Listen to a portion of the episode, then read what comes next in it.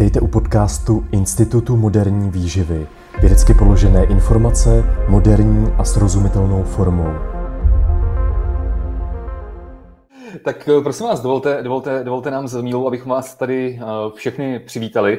Eh, my takovýhle livestream děláme vůbec poprvé v životě, takže doufám, že se nestane nějaký technický problém, ale snad jsme to dostatečně otestovali a bude to v pohodě. Nebo nějaký fopa, uh, že třeba manželka nebo přítelkyně přijde do, do pokoje, že jo? Počkej, tak to já musím zamknout, počkej, to fakt musím zamknout. Protože Lukáš, Lukášovi se to už jednou stalo. Je, ještě, jsem, ještě jsem to připomněl. ještě jsem to připomněl. No, uh, takže my právě s Mílou jsme si říkali, že na rozdíl od našich samozřejmě webinářů, kde dáváme vlastně prostor na otázky na konci toho webináře nebo na YouTube, že vlastně pracujeme tou formou, že vlastně máme nějaký téma, kterýmu se třeba nějakým 20-30 minutovým videu věnujeme, tak jsme vlastně si řekli, že bychom vám hrozně moc chtěli poděkovat za tu vaši obrovskou podporu. Teďka vlastně v průběhu toho lockdownu, díky který my jsme to celkem prostě v pohodě zvládli, i když máme naše nutriční poradny v Praze, v Brně a v Ostravě zavřený tak vlastně díky vaší podpoře to může, to může vlastně to je skvělý komentář. Tomu, že nás podporujete, tak přesně můžeme si postavit takhle soukromý, soukromý fitko.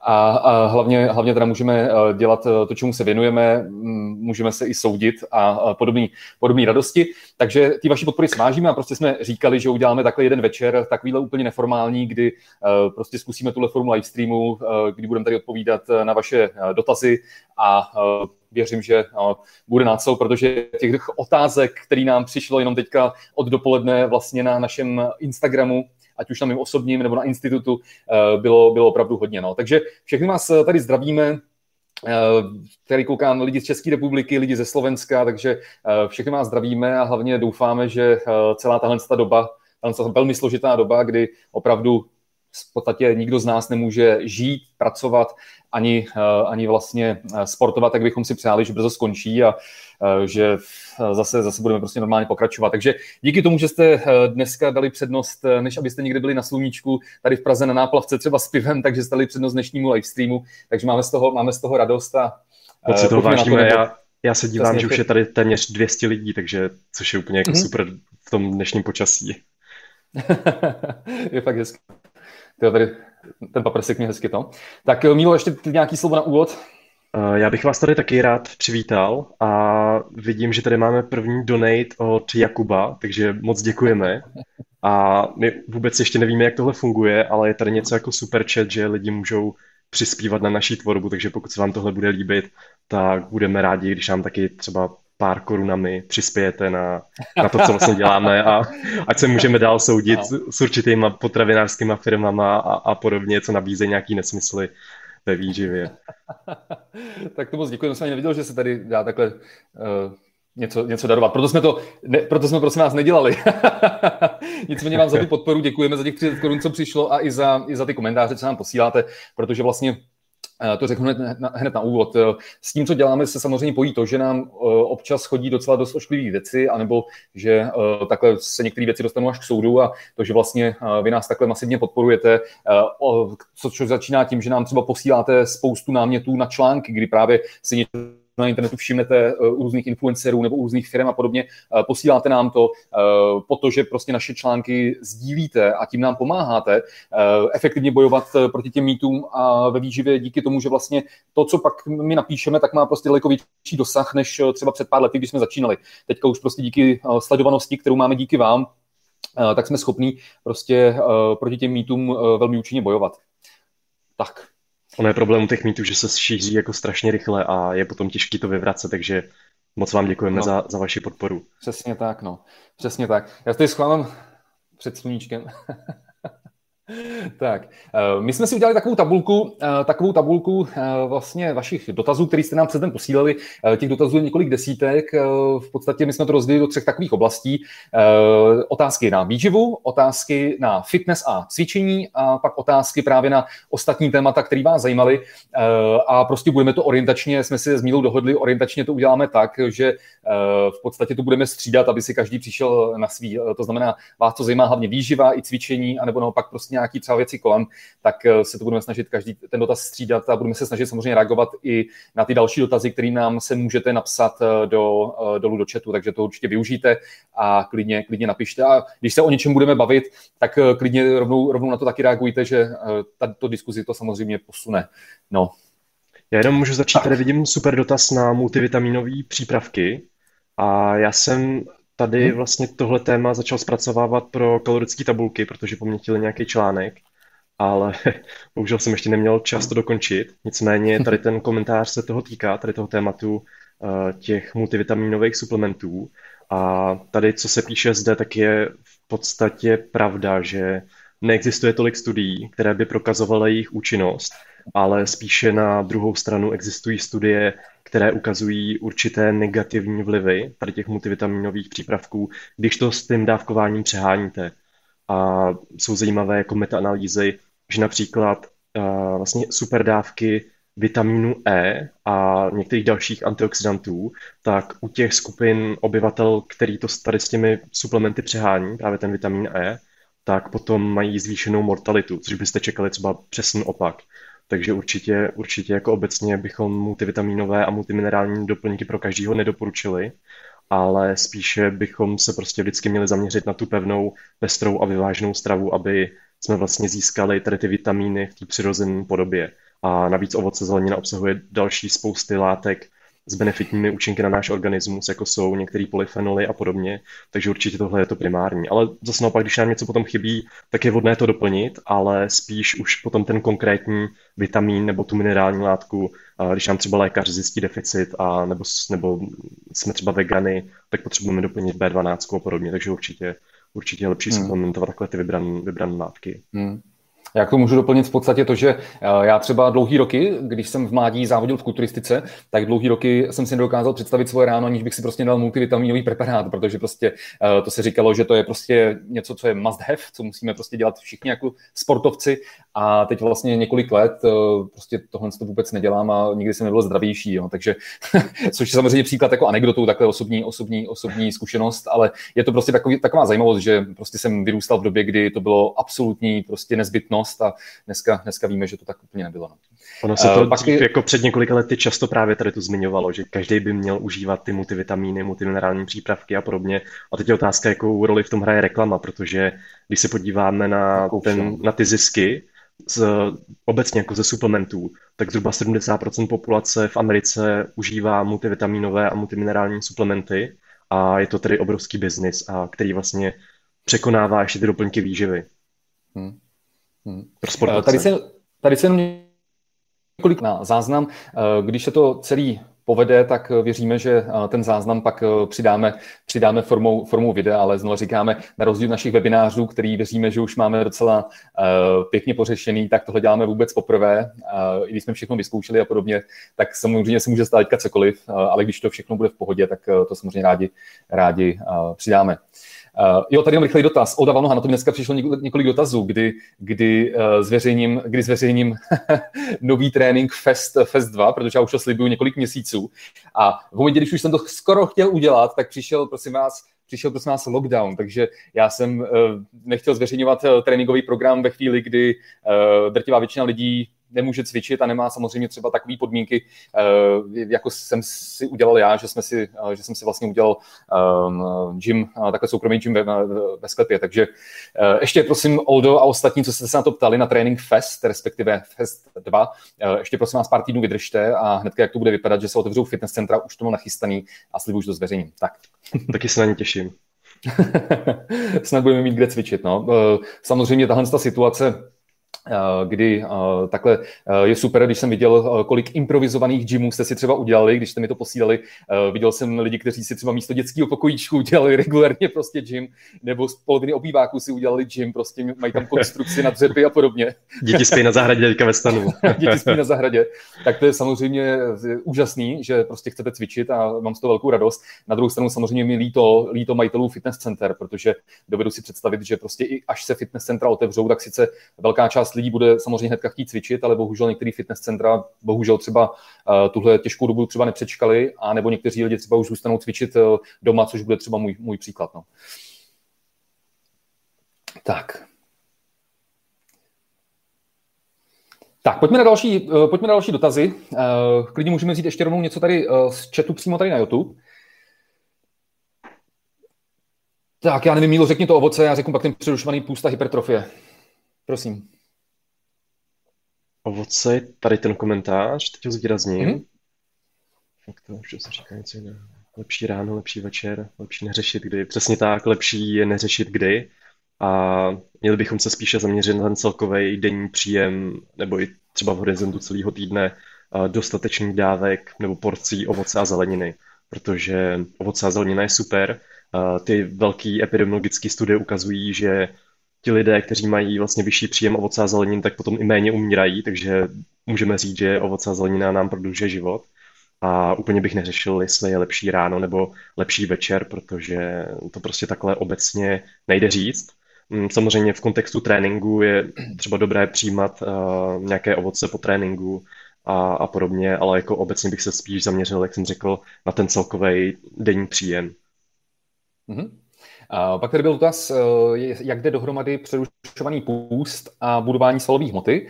Eh, tak zase, Tady otázka, eh, jestli řeknu, ten se na to ptá, sportuje, sportuje prostě na rekreační, na rekreační úrovni, kdy jakoby jeho dlouhodobým cílem je postupně třeba měnit tělesnou kompozici, to znamená postupně přibírat svalovou hmotu, pálit třeba tuk a podobně, tak v takovém případě jde bez problémů skombinovat nějaký rozumný protokol přerušovaného hladovění a tohohle cíle. Nicméně, pokud by skutečně vaším primárním cílem bylo nabrat co největší množství svalů naturálně, co to prostě jde, eh, v, v nějakém časovém prostě úseku, tak zkrátka dobře my víme, že je vhodnější rovnoměrná distribuce eh, příjmu bílkovin v průběhu dne. Tam jde totiž o to, že vlastně vy, když skonzumujete určitý kritický množství bílkovin, eh, že překročíte takzvaný leucinový práh, ale to je prostě jedno, dáte si prostě 20 gramů bílkovin v jednom jídle, příklad, kdy třeba ten leucinový práh překročíte, tak to stimuluje přirozeně naturálně to stimuluje vlastně vaší proteinovou syntézu.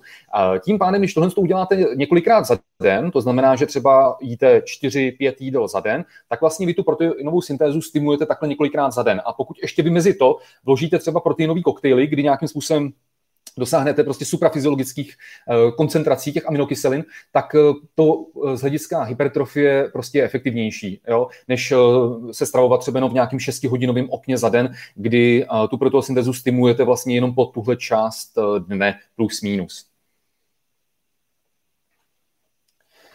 Tak, eh, pak se tady opakovala uh, otázka, uh, teďka ji vidím v chatu a ptal se na to hodně lidí na Instagramu, jak vlastně si udělat jídelníček při směným provozu a při nočních směnách. To je samozřejmě problém, který řeší obrovská spousta lidí a ono platí takový zlatý pravidlo. V podstatě jde o to, že něk- někteří lidi se třeba bojí jíst v noci, protože mají třeba obavu z toho, že se v noci přece jim to jídlo uloží rovnou do tuku, jak se, jak se dřív říkalo, ale ono jde v podstatě o to, že bez ohledu na to, kdy jdete spát, spát, to znamená, že v noci máte noční směnu a pak třeba jdete nad ránem, já nevím, v 8, v 9 ráno spát a spít třeba do odpoledne, tak eh, platí takový zlatý pravidlo za těch 48 hodin, bez ohledu na to, kdy jdete spát, sníst stejné množství potravin, stejné množství energie, stejné množství makroživin, jako kdybyste neměli ten směný provoz, jako kdybyste, jako kdybyste prostě žádný noční směny a podobně neměli. A to, jak si to už vy rozdělíte, jak vám to vyhovuje z hlediska toho, abyste pak v pořádku usnuli, abyste neměli nějaký trávící diskomfort a podobně, to už je uh, na vás a není to prostě, uh, není to prostě takovej, uh, takovej problém. Takže tam jde o to prostě se snažit za ten časový úsek, ať už třeba 48 hodin nebo jednoho týdne, to je jedno, sníst stejné množství potravin, energie, eh, makroživin, jako kdybyste ten směný provoz neměli. Uh-huh. Já bych ještě doplnil, že samozřejmě to úplně není ideální a obecně uh-huh. i mhm. jako práce na směny, když děláme v noci, tak to není ideální. může to vlastně narušit ten cirkadiální rytmus a podobně. Nicméně občas si prostě nevybíráme a hmm. když to naše práce, tak prostě asi těžko z ní odejdu. Ale uh, chtěl jsem vlastně říct, že můžeme to dělat rozumně. To znamená, jde o nějaký obecní zásady zdraví stravy a ty by měly platit, i když jíme vlastně na, těch nočních směnách. To znamená, preferovat tam třeba bílkovin kvalitní jídla, aby nás to zasytilo a ty jídla, které jsou lehce stravitelná, aby jsme se mohli prostě uh, hýbat a pracovat. Takže jsou taky jako obecné typy, ale samozřejmě každý si to musí vysledovat to, co mu sedí a každý si to musí vyzkoušet. Mm. Viděl jsem tady dáme... další, další donate od paní a... nebo slečny Dariny, takže zase, zase moc vám, moc vám děkujeme. Pane, jo, teda moc, moc vám děkujeme, srdečně děkujeme. tak, uh, můžu možná teďka trošku změnit, uh, změnit uh, téma, ať to proložíme ty dotazy na výživu tady z, ze sekce ostatní. Jasně, dota- Docela, docela mě překvapilo, že se dost lidí ptalo na téma uh, studia uh, právě oboru nutriční terapeut. Uh, mně teda přišly dotazy jako na Brno, protože jsem v Brně studoval, ale klidně Míl, ty pak můžu říct, jaký to je vlastně tady v Praze. Uh, já za sebe můžu říct, když jsem studoval, já jsem končil v Brně na lékařské fakultě 2008 a můžu říct, že to studium je prostě... Jako velmi kvalitní, v podstatě prostě jako nejkvalitnější studium v oblasti výživy, který prostě můžete mít. A je samozřejmě pravda, že tam jsou nějaké limity, že ano, máte spoustu různých předmětů, které se netýkají jenom výživy, které se prostě týkají obecně eh, fyziologie, biochemie 1, biochemie třeba, já nevím, toxikologie, farmakologie a podobně. A samozřejmě se stane, že prostě nějaký mm, předměty vás eh, třeba baví výrazně míň. Stejně tak se stane, že třeba eh, v těch obecných předmětech, anebo dokonce i v těch předmětech přímo na výživu, tak se prostě může stát, že tím, jak se ty jednotliví lektoři nebo ti jednotliví učitelé tam samozřejmě střídají, mají různé přednášky, tak prostě ano, ta, ta kvalita prostě variabilní.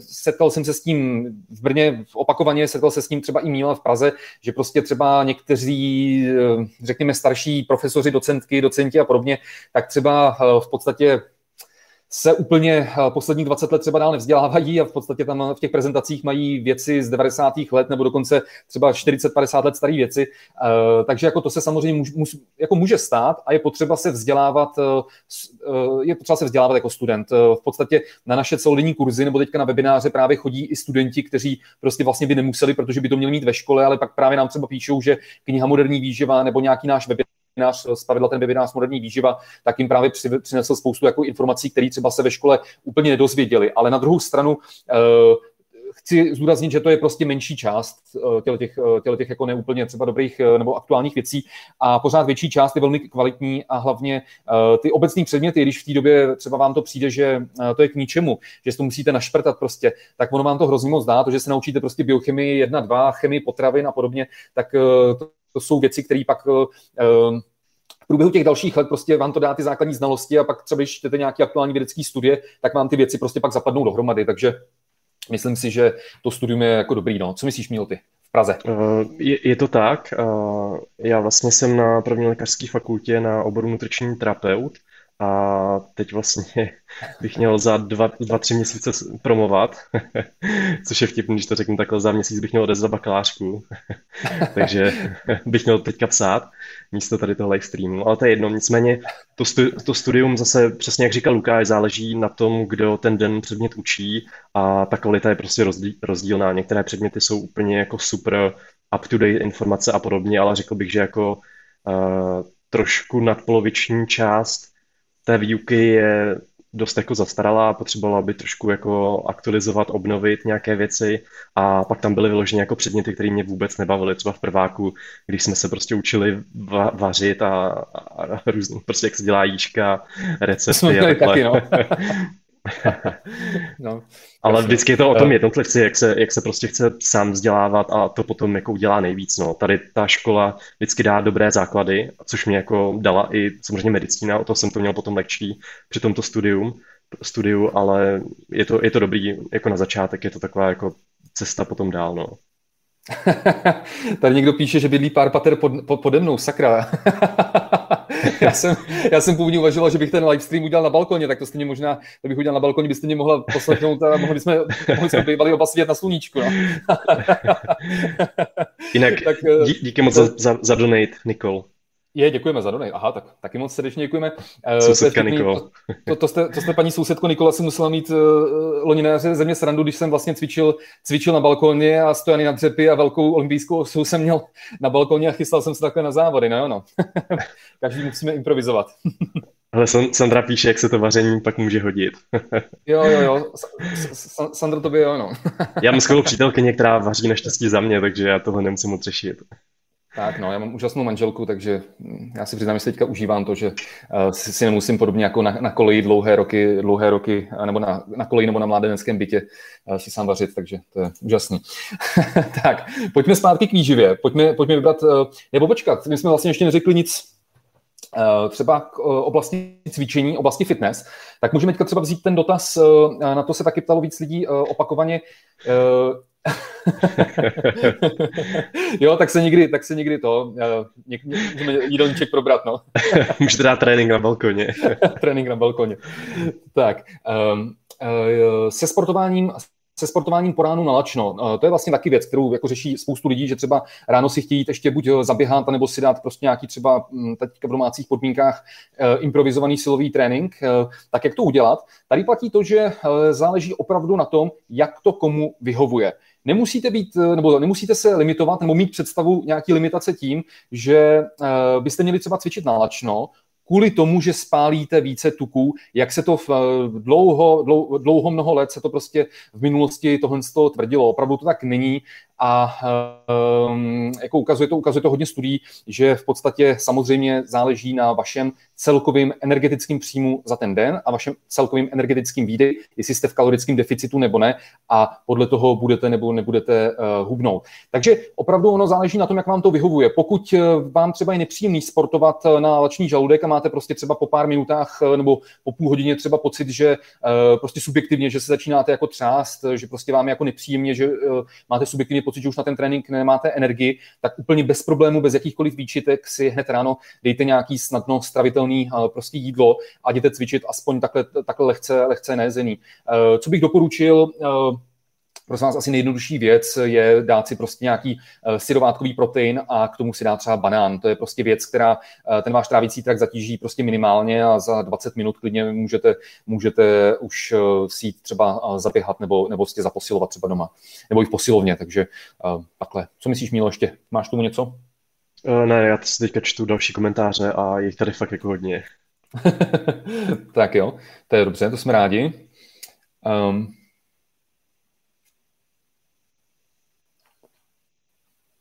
Tak, na co se vrhneme?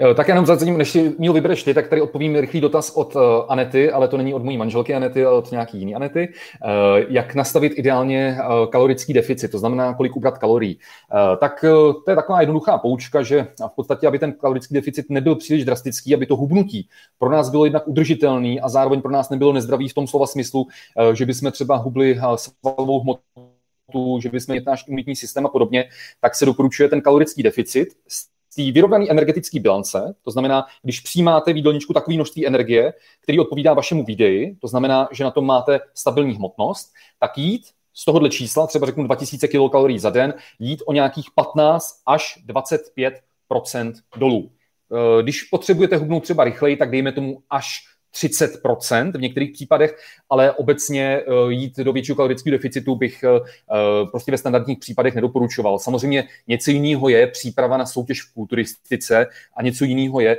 že prostě hubnu, ať už ze zdravotních nebo estetických důvodů, ale v kontextu prostě uh, rekreačního, rekreačního sportu. Samozřejmě, že vrcholový sport už je prostě v řadě ohledech jako specifická, specifická věc. A ta rychlost hubnutí je následující. Pokud ten máš kalorický deficit, pak odpovídá nějakým zhruba 500 kilokaloriím, tak velmi orientačně zdůraznuju, velmi orientačně by ta rychlost hubnutí měla být zhruba půl kilogramu za týden. Pokud budete ve větším, drastičnějším deficitu, že to vychází třeba až na nějakých tisíc kilokalorií, ale třeba pro někoho, kdo má vyšší stupeň obezity, tak prostě se tohle to stát jako samozřejmě může, tak uh, tam ta rychlost hubnutí bude kolem kilogramu týdně. Ale z, z, uh, chtěl bych hodně zdůraznit slovo zhruba, protože těch faktorů, uh, který to ovlivňují, spánek, stres, uh, jako voda a podobné věci, uh, těch je strašně, strašně moc, takže tak jenom pro, pro orientaci. Já bych tady zodpověděl tady ten dotaz na bílkoviny. pokud vlastně někdo přijímá vyšší množství bílkovin, tady konkrétně 2,5 gramu bílkovin na kilogram tělesné hmotnosti, tak pokud mají bílkoviny energetickou hodnotu 4 kilokalorie na gram, tak co se potom stane s nadbytkem těch bílkovin? A samozřejmě tady ten osud bílkovin v organismu závisí na aktuálních potřebách, ale kdybych to nějak měl shrnout, tak některé bílkoviny se vlastně využijí pro proteosyntézu, to je vlastně tvorba enzymů, tvorba nové svalové hmoty a neurotransmitery a podobně. A potom další bílkoviny se můžou využít na energii, to znamená normálně se zoxidují, spálí a my potom využijeme pro nějakou svalovou práci a podobně. A potom ještě část bílkovin se uloží ve formě aminokyselin do takzvaného aminokyselného půlu v organismu, což je zásobárna aminokyselin v organismu, je to asi 40 gramů, není to, není to úplně jako závratné množství. A pak samozřejmě ten přebytek se vyloučí hlavně ve formě moči, a protože vlastně dusíkaté látky se potom v tom konečném metabolismu přeměňují až na močovinu a potom je můžeme vlastně vyloučit, takže to je asi tak shrnutý osud těch bílkovin v organismu. Mm-hmm. Já tady jenom eh, odpovím doplňující dotaz nebo přešlo otázku ke kaloriím. Eh, tady Pepe, eh, pan Pepe Buben, se ptá, jak zjistím svou kalorickou bilanci. Tak prosím vás, ono to je tak, že když vy si zadáváte, spočítáte si klidně na papír nebo do nějaké aplikace, třeba kalorické tabulky, to je úplně jedno, si spočítáte váš jídelníček, na kterým vy máte stabilní hmotnost poslední dva, tři týdny, tak vy se dostanete na vaší vyrovnanou energetickou bilanci, protože když máte na tom jídelníčku stabilní hmotnost, tak to je prostě množství energie, který odpovídá vaší energetické bilanci. A z toho je pak potřeba ubrat těch, řekněme, 15 až 25 a to je prostě nejjednodušší způsob, jak si to může člověk eh, takhle v praxi eh, zjistit. Eh, samozřejmě pak můžete jít na analýzu tělesného složení, nějakým způsobem pak odhadovat jako porci těch pohybových aktivit, které máte, ale tohle prostě je dostatečně, dostatečně jakoby proveditelný a přesný, jak to udělat. Tak a pak tady byla otázka, hmm, Otázka, jo. Michal se ptá, proč je stravování, zdravíme na Slovensko, proč je stravování podle krevních skupin nesmysl. Uh, keďže aj teraz známe, že lidé ve Skandinávii mají lepší přizpůsobený trávení masa, případně eskimáce a ryby a podobně. Uh, tady teďka je potřeba si jako odlišit dvě věci. Jedna věc je ta, že my se skutečně lišíme Eh, lišíme eh, prostě i na genetické úrovni, lišíme se složením našeho středního mikrobiomu, eh, myslím jednotlivý subpopulace na světě a nejhezčí nebo nejjednodušší příklad je asi vlastně mléko a mléčné výrobky. Vezměte si, že zatímco třeba v České republice víc než 80% dospělé populace to znamená, i v dospělosti lidi jsou schopní prostě pít, pít mléko, mají tu enzymatickou výbavu, dostatečně aktivní. V Dánsku to je přes 55% lidí, kteří v dospělosti můžou pít mléko, eh, tak eh, na, v jiných končinách světa je to eh, skoro přesně obráceně. V takovém Tajsku víc než 96% lidí v dospělosti pít mléko nemůže, a třeba i subpopulace afroameričanů nebo indiánů jsou na tom velmi podobně. Takže ano, my se skutečně, my se skutečně prostě mezi sebou jakoby lišíme, jak prostě jsme schopní trávit ty které potraviny, proto samozřejmě takový to obecní doporučení eh, konzumovat ty lokální potraviny a podobně je eh, v tomhle kontextu vlastně správně, ale zkrátka a dobře, ta teorie diety podle krevních skupin jo, že by ty antigeny na těch červených krvinkách prostě souvisely s tím, co máme jíst, tak je totální nesmysl. Je to totální nesmysl, tam prostě není žádná spojka uh, v rámci toho metabolismu, nicméně, anebo našeho imunitního systému, nicméně uh, tam jde o to, že vlastně uh, je to první celosvětové, jakože bych to úplně nezatracoval v tom slova smyslu, že to je první celosvětově známá dieta, i když ten předpoklad je nesmyslný, která ale upozornila na to, že se zkrátka a dobře lišíme. My se nelíšíme kvůli těm krevním skupinám, ale lišíme se právě třeba individuálním složením našeho středního mikrobiomu, eh, těmi genetickými faktory, jaký máme jednonukleotidový polymorfizmy, eh, jaký máme pak eh, naše třeba eh, enzymy, jsou aktivní i v dospělosti nebo nejsou a podobně. Takže na téhle úrovni ty rozdíly skutečně jsou a je potřeba tomu ten jídelníček přizpůsobit. Ale tím pádem i obráceně je potřeba zase se jakoby zbytečně neinspirovat, že tamhle ten známý sportovec třeba z Ameriky se stravuje jakoby takhle a tvrdí, že takovéhle věci prostě mu dělají špatně, takže budou dělat špatně i vám, to je prostě totální, totální nesmysl. Mm-hmm.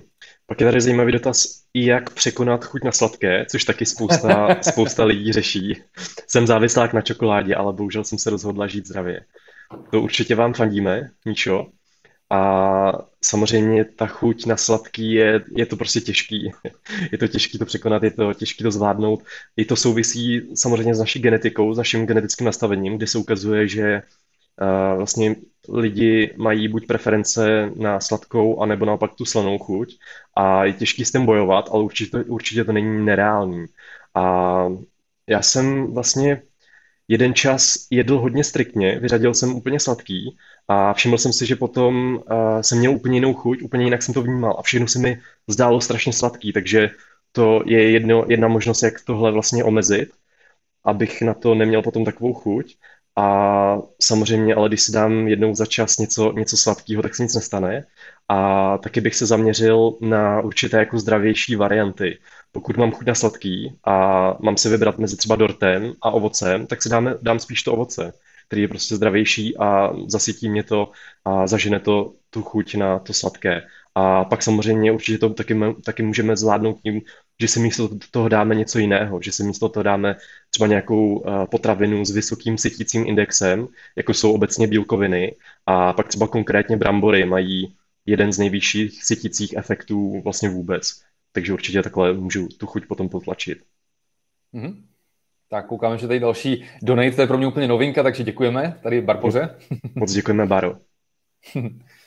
tak, já bych zase, aby jsme to proložili, eh, ty dotazy na výživu cvičení, bych tady řekl eh, zase, co přišlo na Instagram. Eh, hodně lidí se ptalo, že když obecně jsme proti, proti, proti různým, proti různým vlastně produktů na hubnutí a podobně, tak jak to bylo vlastně slouštíky a, a Cambridge, tak já na to se pokusím velmi, velmi diplomaticky odpovědět. Ne, já si dělám srandu.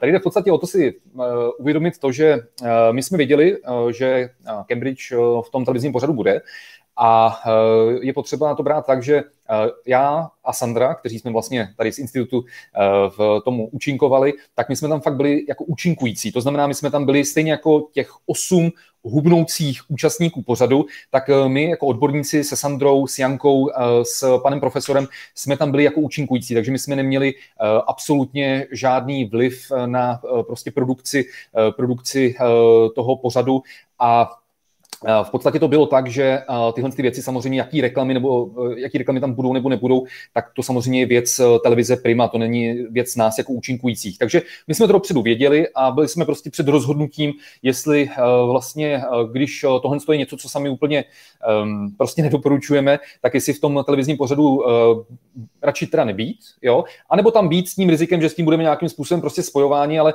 ono to je stejný, jak kdyby, já nevím, sportovec, sportovec prostě odmítl sportovat kvůli tomu, že Eh, na eh, třeba hokejista, tak na hokejovém drezu má prostě výrobce alkoholického piva a když je, když je, když je přenos z hokejového zápasu, tak prostě před tou reklamou, před začátkem reklam, eh, po skončení reklam, tam je nějaký ten generální partner, což často je taky nějaký výrobce alkoholického piva a ten sportovec by mohl říct prostě já přece jsem sportovec, tak nechci alkoholický pivo. No prostě tohle je jakoby společnost, ve které my žijeme. Prostě ty televizní pořady musí zaplatit ti sponzoři a kdyby tam nebylo Cambridge, tak by tam byla třeba nějaký keto pitlíčky nebo nějaký jiný pitlíčky a sáčky a podobně. Takže vždycky by tam bylo něco. Takže my jsme se prostě rozhodli, že uh, ty přínosy toho, že budeme mít příležitost vysvětlit široké veřejnosti uh, nejznámější mýty v oblasti výživy a nějakým způsobem se pokusit tam i třeba spopularizovat silový trénink prostě, uh, že to, že hubnutí není jenom o nějakých prostě hodinách sezení na rotopedu a prostě na aerobních aktivitách, ale že je potřeba i ten silový trénink, tak prostě nám přišlo, že tyhle ty přínosy významně, významně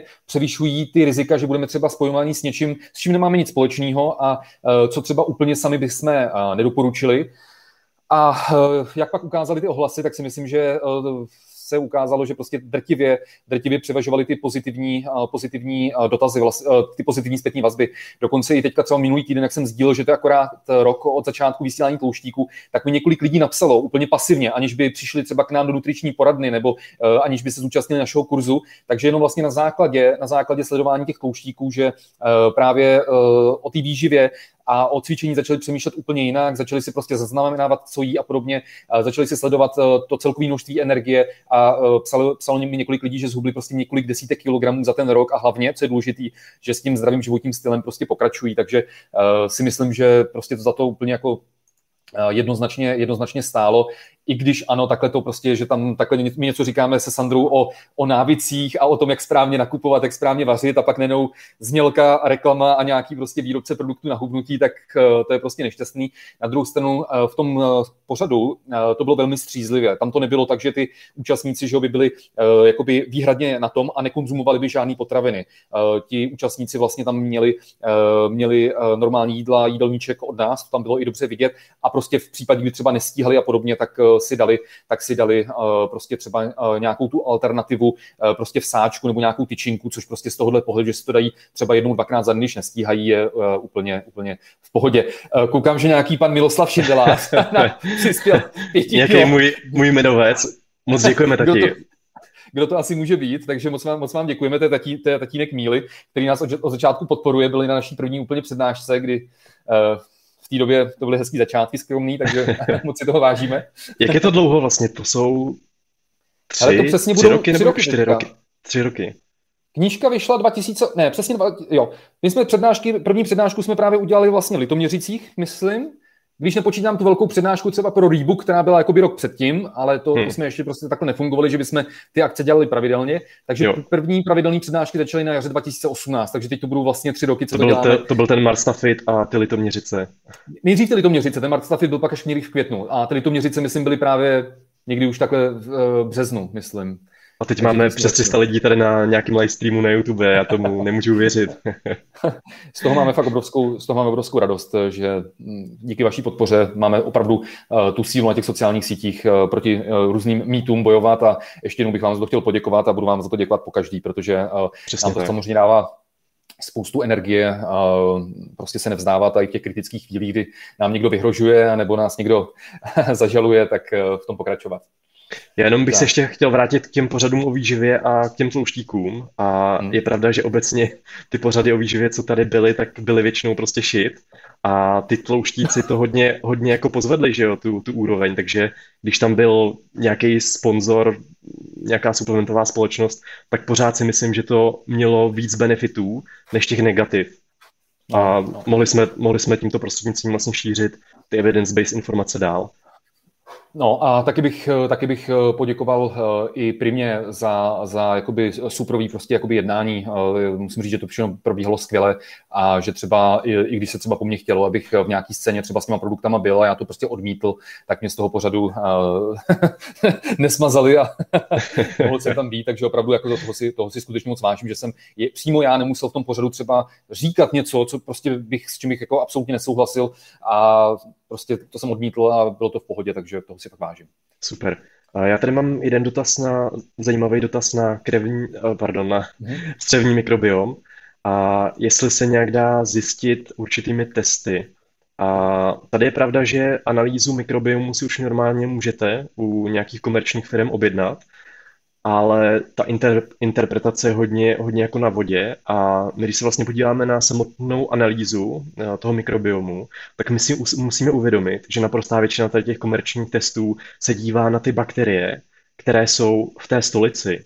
A to je problém, protože to nemusí vlastně nutně odrážet ten reálný stav těch bakterií v tom tlustém střevu, protože v tom tlustém střevě je takzvaný biofilm těch bakterií na té sliznici, které jsou tam, eh, které tam prostě rostou, žijou a podobně a jenom část těch bakterií se vyloučí ven. A to potom prostě, když vlastně se díváme na tady ty analýzy toho mikrobiomu, tak to neodráží tak dobře tu uh, reálnou situaci v těch střevech. Takže navíc ta, ta interpretace tady těch testů není tak dobrá.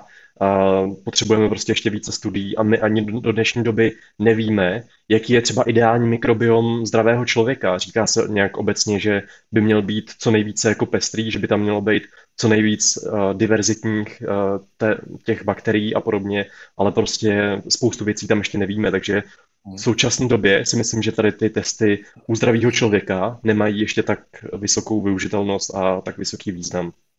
Mm-hmm. Tady uh, osobní dotaz od Oldy. Uh, co říká moje žena na to, že jsem zase začal cvičit? Když jste se poznali, tak si vlastně ze zdravotních důvodů cvičit nemohlo. Těší, že máš více svalů, nebo byla spokojnější dříve. to by vám asi měla povědět ona, ale jako, my jsme se o tom samozřejmě několikrát bavili, protože to je docela vtipný, že uh, když jsme spolu začali před 6 lety, tak kvůli těm zdravotním problémům jsem vypadal, jak kdybych nikdy v životě ve fitku nebyl a místo kulturistiky jsem se tehdy velmi aktivně věnoval turistice. Nicméně musím říct, že moje žena je velmi spokojená, že jsem se k té kulturistice vrátil, když pominu, když pominu, dejme tomu poslední měsíc loni před závody, kdy samozřejmě v tom drastickém kalorickém deficitu už ty nálady nebyly úplně ideální, tak je prostě ráda, no, protože samozřejmě teďka mám o nějakých, o nějakých třeba já nevím, 15-20 kg víc a prostě ano, cítím se, cítím se daleko líp a, ono to cvičení samozřejmě ovlivňuje jako všechny ostatní oblasti života. Uh, a v podstatě to, když jste zdraví, tak to ničím prostě nenahradíte, no, to je to nejdůležitější, takže prostě třeba na začátku já jsem byl uh, často, často nemocný, vlastně první rok, co jsme spolu byli, tak jsem byl na operaci na vyndání mandlí, v 29 letech jsem byl na vyndání mandlí, protože jsem měl prostě často ošklivý, opravdu ošklivý hnisavý angíny.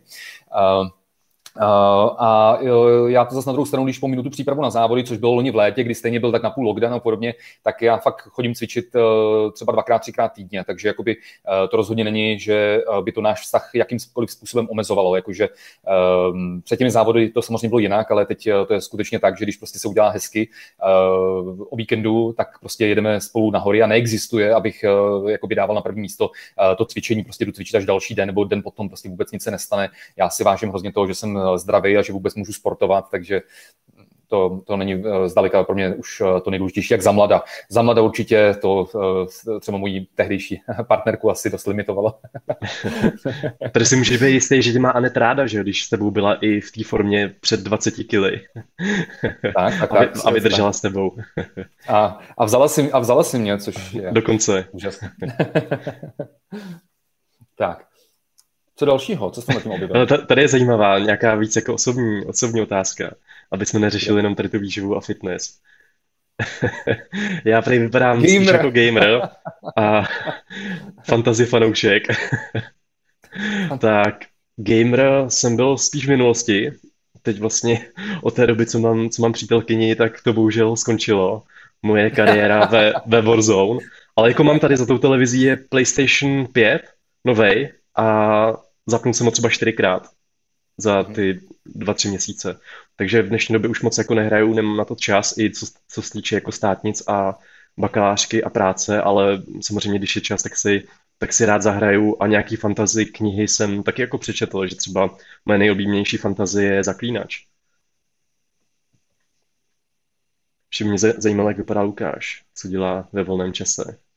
Co, co děláme ve volném čase, jo? A to asi, to asi všichni, to asi všichni vědí, že jo? Ty to dáváš na storíčka, že jo? Výlety, No jo, no, to víte, těž, těžký, těžký život influencerů.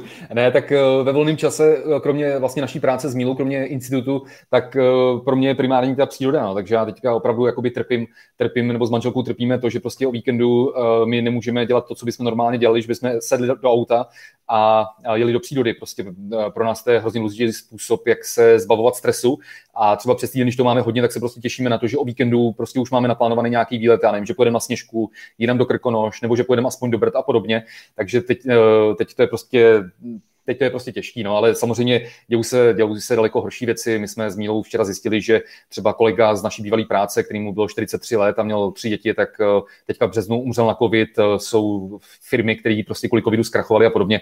Takže samozřejmě to, že my nemůžeme do přírody, je jakoby v úzovkách to, to, to poslední, ale otázka byla, co děláme v volném čase, takže zrovna když není koronavirus, eh, respektive když není uzávěrka okresu, tak eh, jsme v přírodě a když tady zazněly ty hry, tak já se přiznám, že já pařím v podstatě celý život eh, a stále aktivně, protože já sice ještě mám PlayStation 5, protože Míla ho nějakým zázrakem jsem dlouho sehnat. Já mám ještě PlayStation 4 Pro, ale... Za 30 tisíc jsem ho koupil.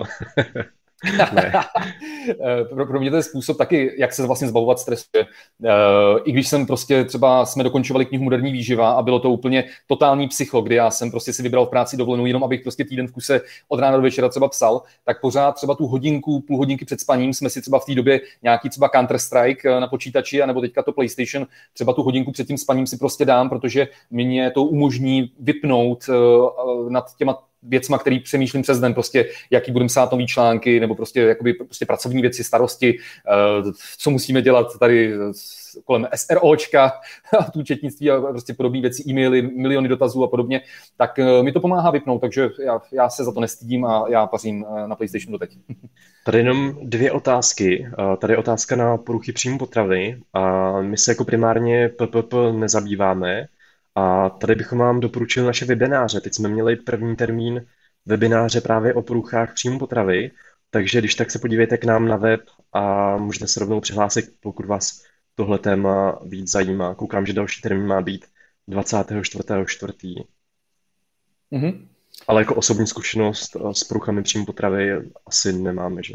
Jo, já bych tady ještě doplnil k tomu vlastně eh, jednu věc, že my jsme na tohle téma udělali eh, webinář, eh, protože asi jste si všimli, že třeba někdo mi píše, já nevím, kolikrát dotaz na jakoby věc, která už je prostě pro fyzioterapeuta. Diví se, že i když já eh, prostě tady se v té oblasti pohybuju, myslím výživu, cvičení, takže mu prostě řeknu, nezlob se, ale já tohle prostě nevím, protože to je téma pro fyzioterapeuta a já, já ti nechci prostě poradit tak, aby to pro tebe bylo poškozující. Jo? A stejně tak s těma poruchama příjmu potravy. Eh, my sami s Mílou eh, tohle z toho aktivně neřešíme. Já třeba v naší nutriční poradně mám buď obezní klienty, anebo vrcholový sportovce, ale naši terapeuti, naši terapeuti v našich nutričních poradnách, tak to se samozřejmě tomu věnují. Takže pokud pokud by, byste, pokud by to bylo na úrovni tý, že eh, s tím nutriční terapeut může pomoct, tak eh, my jsme společně s celým naším týmem byli i na školení v Anabel, takže jakoby naši terapeuti jsou jako proškolení a uh, můžou vám s tím pomoct, ale je samozřejmě potřeba rozlišit to, jaký je ten stav, protože s něčím může pomoct nutriční terapeut, ale něco už je opravdu na psychologa, psychologa nebo i případně psychiatra a s tím už nutriční terapeut opravdu pomoct nemůže. Ale podívejte se na ten webinář na našem webu, protože tam právě uh, paní kolegyně z Brna, Manišová, magistra Manišová, to hrozně hezky eh, vysvětluje eh, právě z pozice nutričního terapeuta a eh, ty ohlasy na ten první termín byly, byly, byly skvělý, takže teď to proběhne vlastně znovu, jak se na to napněte. Uh-huh. A potom tady ještě zajímavý dotaz na testy potravinových intolerancí. A tady my jsme tohle téma velmi dopodrobna zpracovávali u nás na blogu, takže mrkněte na naše webovky a je to jeden, jeden jako z posledních článků, kde tohle dost podrobně vysvětlujeme. Já bych tady jenom, jenom obecně shrnul ty, zá, ty závěry toho článku a té rešerše, co jsme dělali na tohle téma. A pro většinu, pro naprostou většinu lidí tady ty testy v podstatě jako jsou vyhozené peníze a nemají smysl.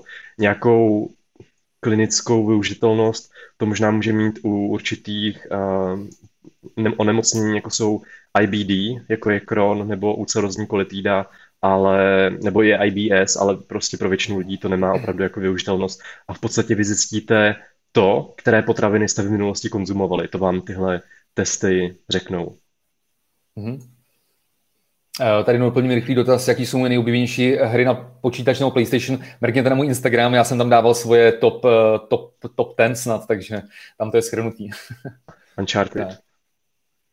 Uh, no, moje nejoblíbenější, byl, uh, moje nejoblíbenější uh, úplně hra all time je uh, Half-Life a Counter-Strike. Jo, jo, a samozřejmě v topě je určitě Witcher, Witcher 3, Zaklínač 3 a podobně. tak. Um, Tak, na co se vrhneme? Uh, jakou práci jsme dělali před IMV? uh, já jsem prosím vás, eh, dostudu, když jsem dostudoval vlastně výživu, tak jsem šel pak studovat ještě na ČVUT na Fakultu biomedicínského inženýrství, obor, který má složitý název Systémová integrace procesů ve zdravotnictví, ale diplomovou práci jsem psal zjednodušeně řečeno na to, kolik nás stojí léčba morbidní obezity v České republice. Takže to jako mělo nějakou spojitost. A uh, já jsem pak vlastně šel, uh, chvilku jsem působil, to už tady myslím někdo v chatu psal, že jsem ho učil mikroekonomii, makroekonomii, což bylo šílený, že jsme jako tehdy, já jsem byl doktorant a jako doktoranti, jako doktoranti jsme museli prostě učit, učit vlastně předměty, ve kterých jsme měli jako jedničku, jako když jsme to studovali, no, tak to bylo takový, že že, ty, ty, ty, že jsem musel vlastně učit o, o rok mladší studenty, prostě předmět, který jsem měl já jako student rok předtím, no, tak to bylo, to bylo takový dost uh, divoký, ale jinak fakulta biomedicínského inženýrství je jako úžasná, i to studium bylo úžasný, ale pak prostě jako doktorandi jsme museli dělat tohle, no. A e, já jsem pak šel pracovat tři a půl roku do fakultní e, nemocnice Olomouc na kardiologii, e, což bylo strašně, strašně, strašně zajímavý práce lékařů, prostě obecně zdravotníků si, si prostě nesmírně, nesmírně vážím. To bylo fakt jako velmi zajímavý, zajímavá věc. A pak vlastně, pak i společně s Mílou dva roky, dva roky jsme pracovali, nebo já dva roky měl trošku kratší čas, jsme pracovali zkrátka dobře v jedné IT firmě, která nějakým způsobem řešila elektronizaci eh, zdravotnické dokumentace, aby právě informace mezi jednotlivými lékaři, ke kterým chodíte, tak aby byly prostě propojený elektronicky, abyste nemuseli obíhat eh, prostě s výsledkama eh, tištěnýma jednotlivý doktory a podobně, což prostě do budoucna je strašně slibný obor a my jsme i v rámci toho, v rámci toho řešení právě tam vyvíjeli společně takový nutriční modul, takže vlastně jsme taky tam dělali přímo jako na tématu výživy a paralelně s tím, když jsme tam pracovali, tak už jsme postupně, právě já už jsem v té době už vlastně dokončoval knihu Moderní výživa společně s Mílou a pak jsme založili institut. Eh, tady jenom další ještě osobní otázka na mě. Eh, proč jsem se mhm. vlastně rozhodl odejít z medicíny, když jsem měl skoro hotovou a jestli by nedávalo větší smysl jí dokončit se specializací dietologie. Hmm. A tady to je zajímavý příběh. Já jsem strašně chtěl na medicínu, strašně mě to na začátku bavilo a souviselo to s tím, že jsem se prostě už odmala zajímal, jak naše, jak naše tělo funguje, a podobně. Prostě zajímala mě biologie, zajímala mě medicína a pořád se o ní aktivně zajímám. Nicméně potom, když jsem byl na té na škole, tak mě tam spoustu, spoustu věcí jako vadilo a v postupem času jsem nějak zjistil, že úplně jako lékař nechci být a že si chci věnovat stoprocentně té výživě, že vlastně v té době na medicíně už jsem psal s Lukášem tu knihu Moderní výživa, už jsem mu s ním pomáhal a tak nějak postupně jsem došel k tomu, že opravdu jako lékař nechci být a to, jestli to mělo smysl, tak já toho určitě jako nelituju, protože já jsem, já jsem odešel na konci čtvrtého ročníku, to znamená, uh, zbývaly by mě ještě dva roky, uh, dva roky a, kousek a potom jako ještě atestace a bylo by to ještě jako spoustu let, kdybych v podstatě neměl čas na nic jiného. Takže proto jsem se rozhodl takhle a nelituju toho. A to jestli u nás na nutriční terapii se nudím, tak trošku jo, protože samozřejmě ty předměty, některé jsou tam stejné s tou medicínou, prostě anatomie, biochemie, fyziologie a podobně, takže určitě je to pro mě takový spíš opakování, ale to není, to není jako nikdy, nikdy na škodu. Ale prosím vás, já, já to ní prozradím. Zatímco já na nějaký zkoušky jsem se učil třeba několik dní v kuse, tak Míla si na to si to tak jako večer přečte, tři, čtyři hodinky maximálně na to mrkne a má pak vždycky jedničku, jo, takže, takže asi takhle. Zase mě jako nepřechvál. A doufám, že se nedívá někdo, někdo z mých učitelů nebo tak. Jo, ne, ne, teda vidím týdny tím Týdny mi to přesně tak. Pořád se učím. Tak. No, uh, musíme, musíme určitě zodpovědět otázky, které byly úplně nejvíc, které jsem si tady vytučnil na Instagramu. Úplně asi nejvícekrát přišly dneska dotazy na CBD, na kokosový olej a na kratom. Tak pojďme, pojďme teďka tyhle ty tři témata uh, zase trošku zabřednout do výživy, pak dáme něco o cvičení, pak zase něco osobního, ale to prostřídáme. Tak, eh, na, na, tak možná ty CBD můžeme nejdřív, my na to vlastně máme jako komplexní článek na našem blogu, když tak na něj, na něj zase, mrkne, zase na něj mrknete, mrkněte mm-hmm, super, a my tady můžeme vlastně schrnout ty závěry toho článku. Uh, tenhle článek uh, psal náš kolega Honza Stuparič, což je i můj spolužák v oboru nutriční terapeut. A my jsme tady ten článek napsali už v roce 2019. A potom to jsem jako, ten boom začal jsem, vlastně přišel jsem z Ameriky, že jo.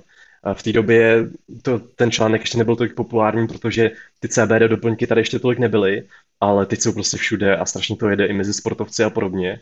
A v podstatě jako závěry tady na to téma jsou takové, že určité benefity u určitých lidí, právě třeba nemocných pacientů, CBD může mít.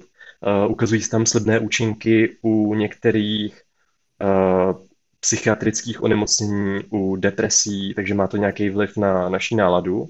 A potom se tam ukazují pozitivní efekty na vnímání bolesti, takže zase tady, tady to může mít nějaký benefity, ale zase na druhou stranu se ukazuje, že nemáme dostatek studií o bezpečnosti té látky, když prostě zdravý člověk to začne užívat a co to vlastně s ním třeba po nějaké době udělá. Takže tady bych byl opatrný a hlavně je problém v tom, že většina těch suplementů, dělaly se určité analýzy v USA a tady ty analýzy zjistily, že naprostá většina, snad více jak 50% na tom trhu, ty suplementy byly kontaminovány THC a to vyšší množství, eh, ve vyšší množství než je povolené, takže hm, se stávalo, že ty lidi potom šli do práce, zaměstnavatel jim dal drogový test, uh, oni, oni si prostě lízli na, na ten papírek a potom byli pozitivní po těch kapkách CBD, takže tady je tady je další problém s tou čistotou tady těch suplementů. Takže asi bych to v dnešní době ještě nedoporučil brát obecně nebo suplementovat obecně, protože stále potřeba ještě víc studií a jsou tu určité jako rizika a problémy. Nicméně pokud uh, mi jde třeba o, o tu depresi nebo o snížení bolesti u těch klinických pacientů, tak tam, tam to určitý jako benefity může mít a ty benefity potom můžou převážit ty negativa. Mm-hmm. A podívejte se na ten článek samozřejmě.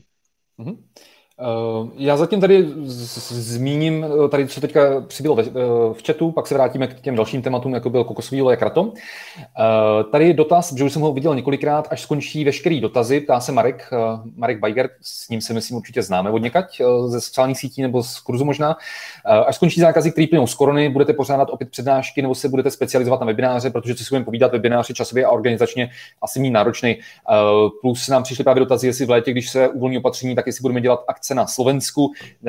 Na, oboje odpověď ano. Pokud to půjde, nebo respektive hned, jak to půjde, určitě budeme dělat fyzické kurzy, eh, fyzické kurzy, fyzické přednášky eh, v České republice i na Slovensku, protože eh, jako musím říct, že nám hrozně chybíte a že webinář sice může vypadat jako pohodlně, že, že eh, vlastně tady jenom nemusíme nikam jezdit a podobně, ale ono to je fyzicky, když to tak nemusí vypadat, ono to je fyzicky víc náročnější než eh, ta přednáška nebo ten kurz, protože ono, když mluvíte dvě, tři hodiny, nebo na, na tom webináři třeba na jednou čtyři hodiny, vlastně, nebo teď jsme měli vlastně dokonce pět hodin, pět hodin hmm. webinář, tak když mluvíte do, webový, eh, do, do webkamery a nevidíte vlastně reakce toho publika a podobně, tak je to strašně jako unavující. My se snažíme, jak kdo jste byli na našem kurzu, nebo přednášce to víte, že se snažíme, že na tu formu dávat jakoby důraz. To znamená, aby to bylo i jako zábavný, aby jsme to proložili prostě nějakou srandičku nebo nějakým zajímavým příkladem z praxe, aby jsme udrželi tu pozornost. A tohle, když se povede, když to publikum na to dobře eh, prostě reaguje, tak to vlastně i nás jako řečníky prostě naplňuje prostě eh,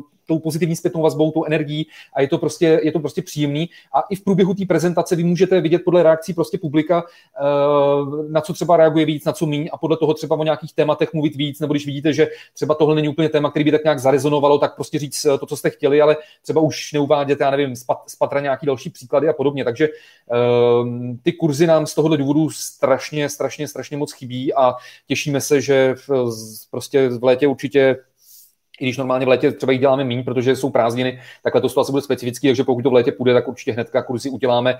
A na Slovensku zrovna tak. Na Slovensku už jsme byli opakovaně, byli jsme v Bratislavě, byli jsme v Košicích, eh, v, v Žilině v Žili, jo, že ne, v Martinu, v Žilině, v Žilině a podobně. A jsme to spojili třeba s nějakým výletem do Vysokých Tater nebo na Malou Fatru, že jsme si dali túru, takže na to se ohromně, ohromně těšíme. Dokonce jsme natáčeli i vysoký, e, ve Vysokých Tatrách, jsme natáčeli video pozdrav, že jsme jeli do Vysokých Tater v pátek a v neděli měli pak v Bratislavě to, takže hrozně se na to těšíme, až tohle zase bude normální prostě, no. Tak a pak tady byl otaz, e, hned pod tím, tak já to rovnou okay Eh, na kloubní výživu obecně, jestli má význam eh, kloubní výživu užívat eh, preventivně. To je taky strašně, strašně zajímavý dotaz.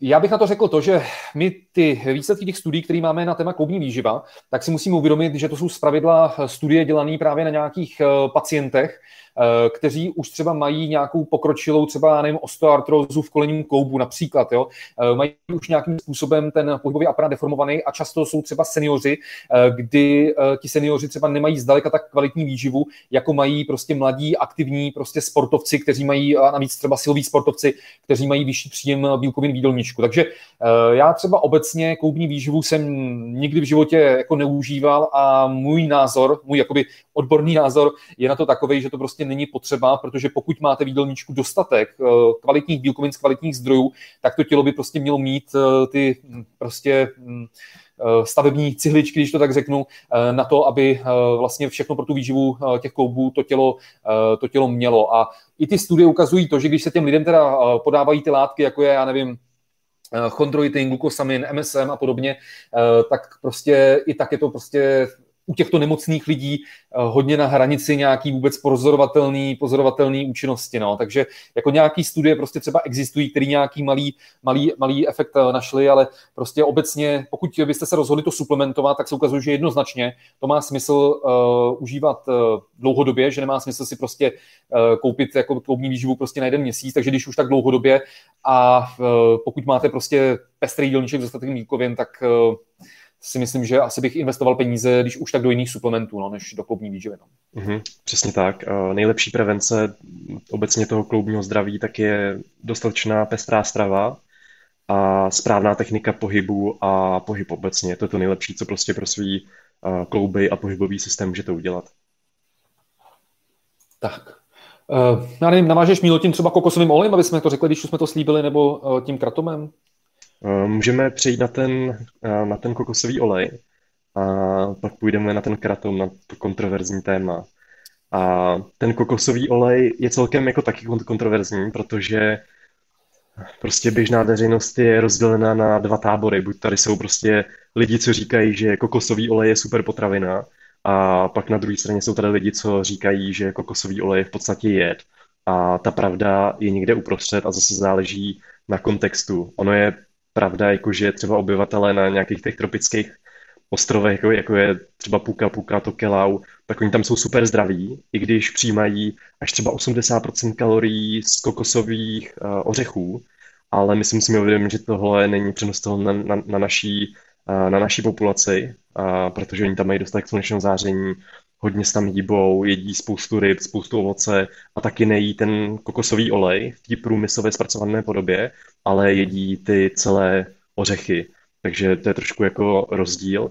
A tady vlastně kokosový olej může mít některé benefity a mezi ně patří například jeho termostabilita. On opravdu, jak je nasycený, až z 80% je to nasycený tuk, tak je velmi termostabilní. To znamená, můžeme ho použít v pro teplnou úpravu, mm, třeba pro nějaké eh, smažení, restování a podobně, protože, jak už jsem zmiňoval, je velmi stabilní a je vhodný tedy na to smažení.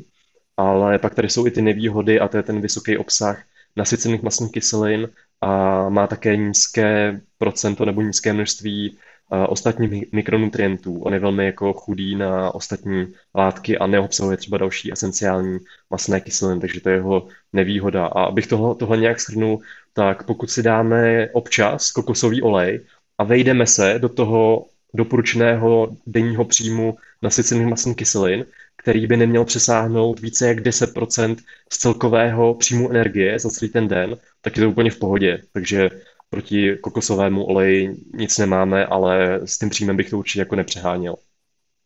Právě díky těm nasyceným masným kyselinám, které můžou vlastně zvyšovat riziko kardiovaskulárních onemocnění. Mm-hmm.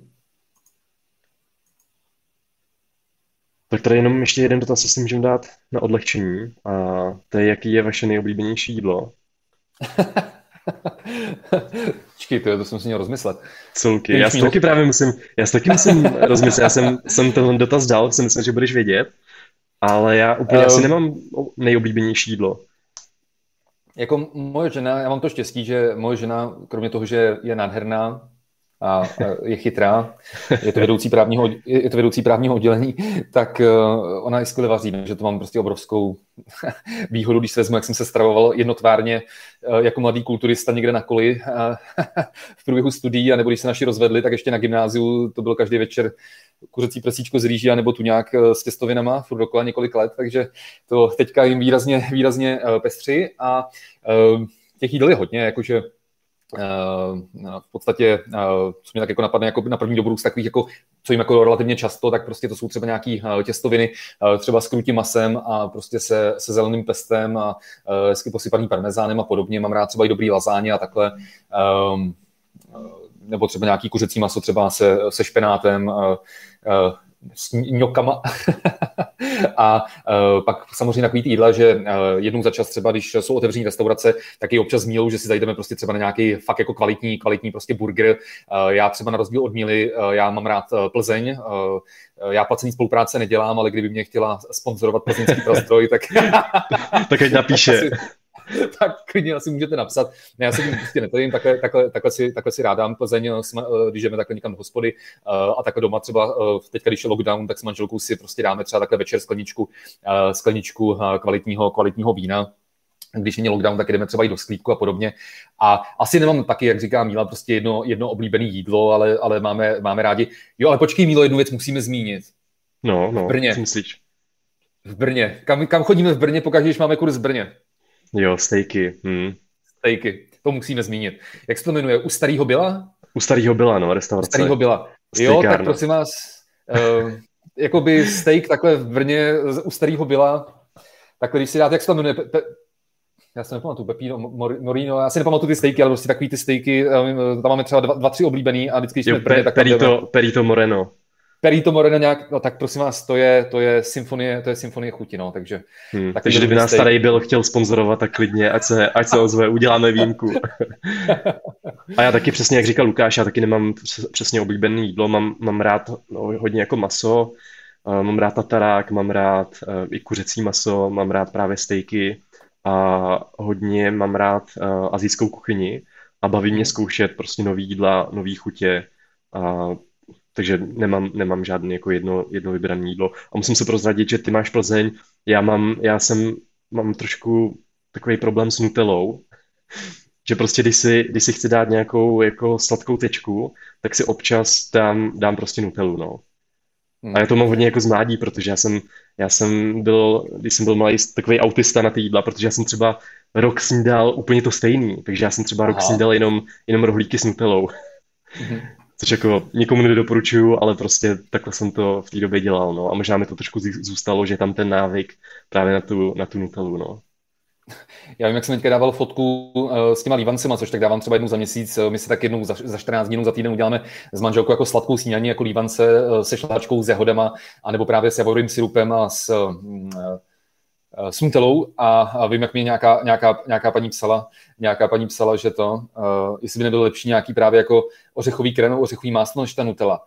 No jasně, že bylo jako z pohledu zdraví, ale to je zase, zase jsme u pravidla 80-20. Eh, pokud 80% eh, našeho jídelníčku je fakt tvořeno prostě minimálně průmyslově zpracovanýma potravinama, čerstvým eh, ovocem, zeleninou, prostě kvalitníma zdrojima bílkovin a podobně, tak zkrátka dobře to, že 20% toho jídelníčku je tvořeno, že prostě máme tu, chuť na tu nutelu k těm lívancům, tak prostě takhle jednou za 14 dní nebo jednou za týden, jak kdy si to takhle třeba v tu neděli dáme, tak se prostě nestane, nestane, nestane vůbec nic špatného, ale není to, není to to tak, že by prostě uh, ta Nutella nebo takovýhle uh, rohlíky s Nutellou nebo uh, lívance s Nutellou tvořili většinu našeho jídelníčku, to prostě ani omylem. A to je bohužel to, co většina lidí, kteří usilují prostě o hubnutí, tak nechápou. Oni mají prostě pocit, že když chtějí změnit životní styl, chtějí začít žít zdravě a chtějí zhubnout, tak vlastně všechny jejich oblíbené potraviny prostě musí vyřadit, což je prostě uh, totální nesmysl, protože všechno ve výživě a v oblasti zdraví je o množství. To znamená, oni buď to můžou udělat tak, že nějakou tu svou oblíbenou potravinu, kterou třeba, která je třeba prostě více průmyslově zpracovaná, není, není samozřejmě úplně ideální, tak prostě můžou zařadit třeba méně častěji a v menším množství, anebo třeba lze využít, že se to udělá prostě v úvozovkách, teď to řeknu laicky, ze zdravějších, z vhodnějších surovin. To znamená, že třeba v našich jídelnících, v našich nutričních poradnách uh, po té konzultaci, když se prostě ten terapeut s tím klientem dohodne, eh, jak ten jídelníček eh, prostě by měl být a podobně, tak vlastně jsou třeba někteří ty klienti pak jako překvapení, že třeba mají jako burger třeba v jídelníčku nebo prostě jako další jídla, na který jsou zvyklí, ale jsou prostě udělaný ze zdravějších surovin. Um, uh, krásná reakce, ta poslední. tady jenom dotaz právě na ty multivitamíny a tady už jsme dneska, dneska zodpověděl, takže když tak se mrkněte na záznam a najdete to jako jednu z prvních otázek, na kterou jsme odpovídali. Ale v podstatě imunoložka nebo paní doktorka má pravdu. Tak v zápětí tady hned eh, zatím uh, otázka na, jaký máme názor na veganství. Tak prosím vás, veganství je téma, kterému jsme se věnovali na našem, na našem blogu uh, opakovaně. Najdete tam, najdete tam vlastně několik opravdu velkých článků do hloubky, ať už to jsou veganský mýty ve výživě člověka nebo podrobný rozbor veganského dokumentu The Game Changers, tak uh, kdy jsme vyvraceli všechny mýty, které v tom, v tom dokumentu zazněly, tak vlastně náš obecný rozsmílou, eh, je ten, že ano, eh, na jednu stranu je potřeba eh, zmiňovat samozřejmě welfare těch zvířat, zmiňovat ty etické otázky. My z řadu těch etických otázek prostě souhlasíme. Je potřeba si uvědomit, že jsme prostě první generace lidí, která konzumuje maso prostě každý den. Ještě naši prarodiče konzumovali maso třeba jenom k nedělnímu obědu, prostě třeba jednou za týden, jinak přijímali třeba jiný zdroje bílkovin, jako jsou třeba vajíčka, mléční výrobky a podobně. Prostě to maso na tom jídelníčku nebylo každý den. Takže jakoby v tomhle tom směru ano, my s tím souhlasíme, že třeba široká veřejnost může uh, snížit eh, konzumaci uh, třeba masa, masných výrobků, to je, to je v pořádku, takže s takovým tím názorovým proudem, on se tomu říká jako reduktariánství, tak to je něco, s čím jako relativně, relativně prostě souhlasíme, ale s čím samozřejmě kategoricky nesouhlasíme, je to, když vlastně někteří nekritičtí příznivci veganské ideologie uh, mají pocit, že by všichni lidi na planetě měli být prostě jako vegani, že to je jediný správný prostě způsob stravování a pak třeba šíří uh, cíleně lži, ne jako nějaký mýty, ale vyloženě cíleně šíří prostě lži a straší veřejnost, uh, aby vlastně oni potvrdili to svoje, to svoje tvrzení. Bohužel se stalo i to, že třeba některý úplně nešťastný statusy vyšly třeba i na sociálních sítích české veganské společnosti, třeba o tom, že skleník může zvyšovat riziko rakoviny prsu o 50%, na, což jsme třeba reagovali článkem a oni to posléze smazali a s Českou veganskou společností, a to si opravdu vážíme, eh, jsme v listopadu měli tříhodinovou nebo čtyřhodinovou společnou debatu, která byla moderovaná, eh, kdy my vlastně ve třech diskuzních blocích jsme řekli naší prezentaci, oni řekli jejich prezentaci a pak jsme vzájemně mohli reagovat. A myslím si, že obě, pro obě strany to bylo, nebo i pro hlavně diváky, to bylo velmi, velmi přínosný a eh, bylo to opravdu jako velmi seriózní, velmi slušný, takže za tuhle tu eh, debatu, debatu děkujeme. A ten náš názor je tedy takovýhle, klidně si ty články pak můžete právě přečíst na našem blogu.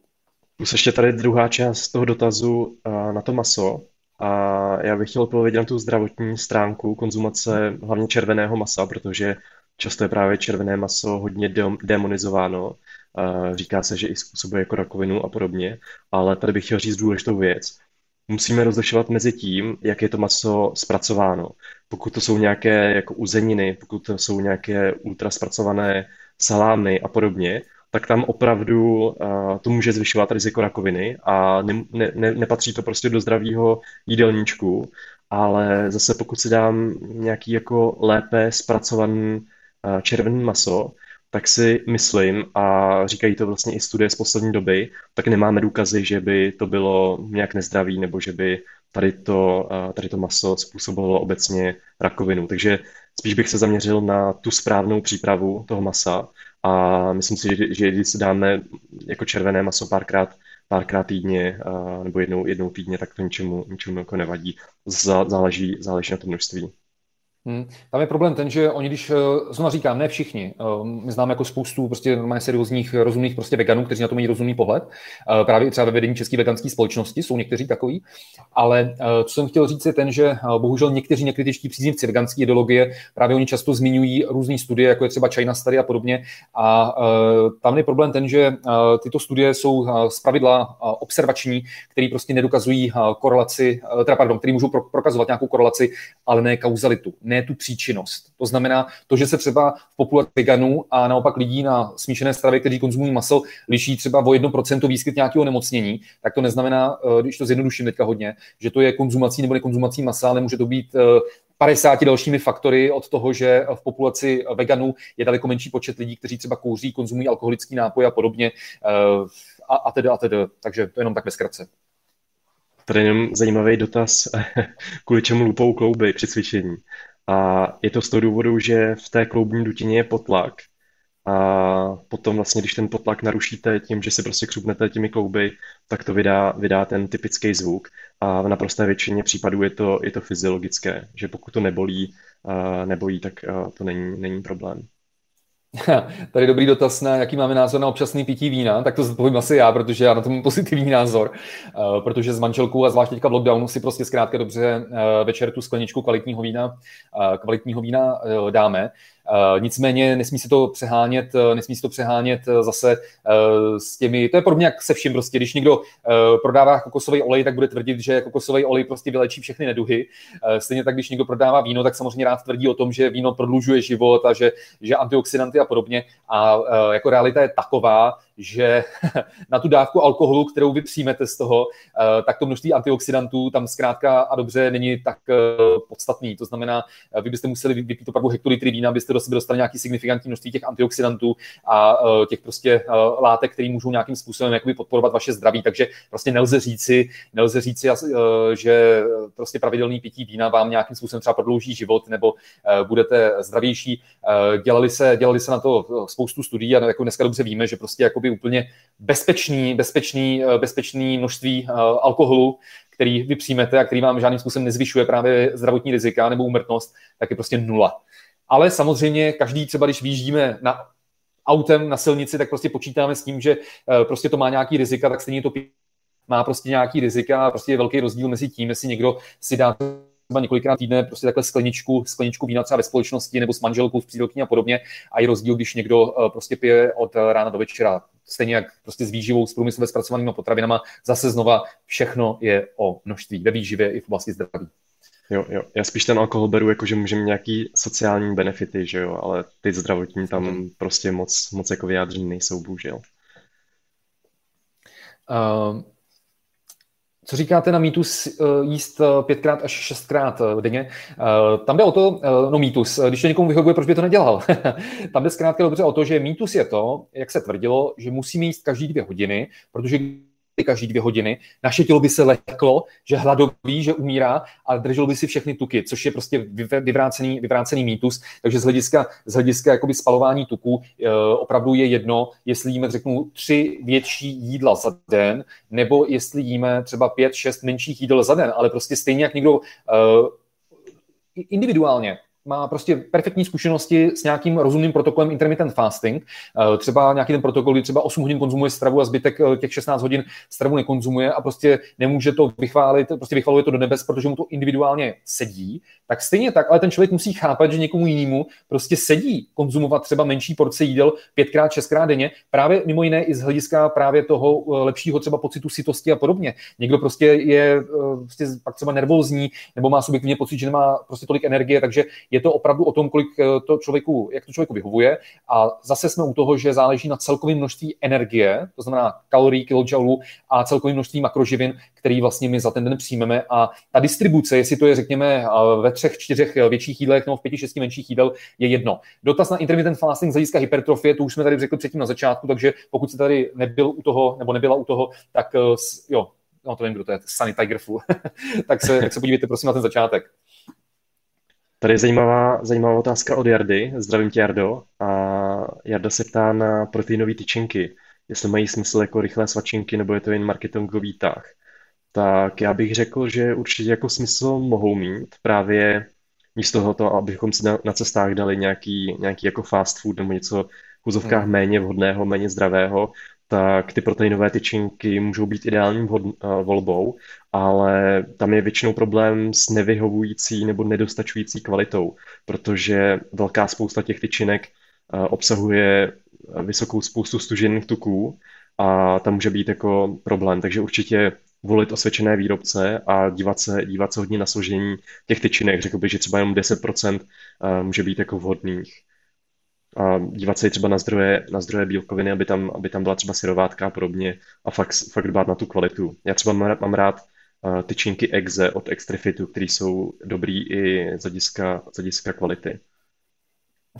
Není to, není to očeká... spolupráce. Očekáváš, očekáváš teďka, že ti pošlou celou krabici. Celý balení. Eh, tak dobře. Uh, Tady se mi líbil jeden dotaz, teďka zmizel, jak eh, se to posunulo, pardon, pardon, co to bylo? Jo, eh, už vím, eh, já jsem vlastně chtěl doplnit ty proteinové potraviny, protože to byl právě jeden z dotazů, častých dotazů na Instagramu. Obecně dotaz na to, jaký máme názor na ty proteinové potraviny a my zase na našem blogu na ty proteinové potraviny máme článek, kdy je potřeba si uvědomit, že zase slovo protein je teďka v posledních měsících, v posledních dvou, třech letech prostě takový jako módní slovo, že stejně jak před x lety prostě to bylo, to bylo prostě, že něco je bez cholesterolu se sníženým obsahem tuků a podobně, tak dneska to je, dneska to je prostě protein, protein, proteinový, proteinový nějaký jídlo, uh, nebo nějaká proteinová potravina a musíme sledovat to složení. To znamená, my, my můžeme vidět eh, výrobce, kteří mají prostě eh, třeba na obalu, obalu třeba, já nevím, skiru nebo prostě jiných mléčných výrobků prostě jako high protein a protein a velkým písmem protein a stojí to dvakrát tolik skoro třeba eh, než ta standardní varianta, kde třeba je o gram, gram bílkovin prostě míň, nebo dokonce těch bílkovin tam je v některých případech úplně třeba stejně, nebo v některých jiných případech dokonce těch bílkovin tam může být třeba ještě, ještě víc i v té variantě, která není označená jako protein. Takže musíme sledovat složení a dávat si pozor na to, že zase výrobci toho občas zneužívají, že to je takový marketing. Uh, Miroslav nám přispěl dvě Ečka, děkujeme. takže moc děkujeme a díky za feedback na video i knihu a jsme rádi, že se vám líbila. Moc si to vážíme, děkujeme. Tak. Um... Co je tady? Jo, tady to je zajímavá otázka na carnivore diet. Jak to, že u carnivore diety není potřebná vláknina a funguje i trávení bez hmm. ní? Hmm. Tak samozřejmě trávení nějakým způsobem bude fungovat i bez vlákniny, protože náš organismus, naše střevo je velmi jako adaptibilní a sama osobně jako vláknina přispívá ke správnému trávení, ale není nezbytně potřebná. A proto vlastně ty lidi na carnivore diet můžou trávit v podstatě jako normálně.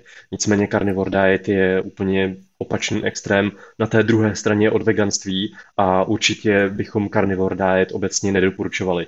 Jsou tady případy nějakých zase nemocných lidí, který, který trpí třeba ulcerozní kolitidou, koronovou chorobou a tam to individuálně může vlastně působit pozitivně, ale určitě u zdravého člověka není proč, není vůbec jako potřeba proč nasazovat carnivore dietu a spíš ty rizika tam budou převažovat. Prostě carnivore dieta je velmi chudá na fitonutrienty samozřejmě, na antioxidanty, na vlákninu a další jako velmi benefitní látky v naší stravě a může tam docházet velmi snadno k určitým deficitům, právě třeba, třeba vitamin C a, a, a další.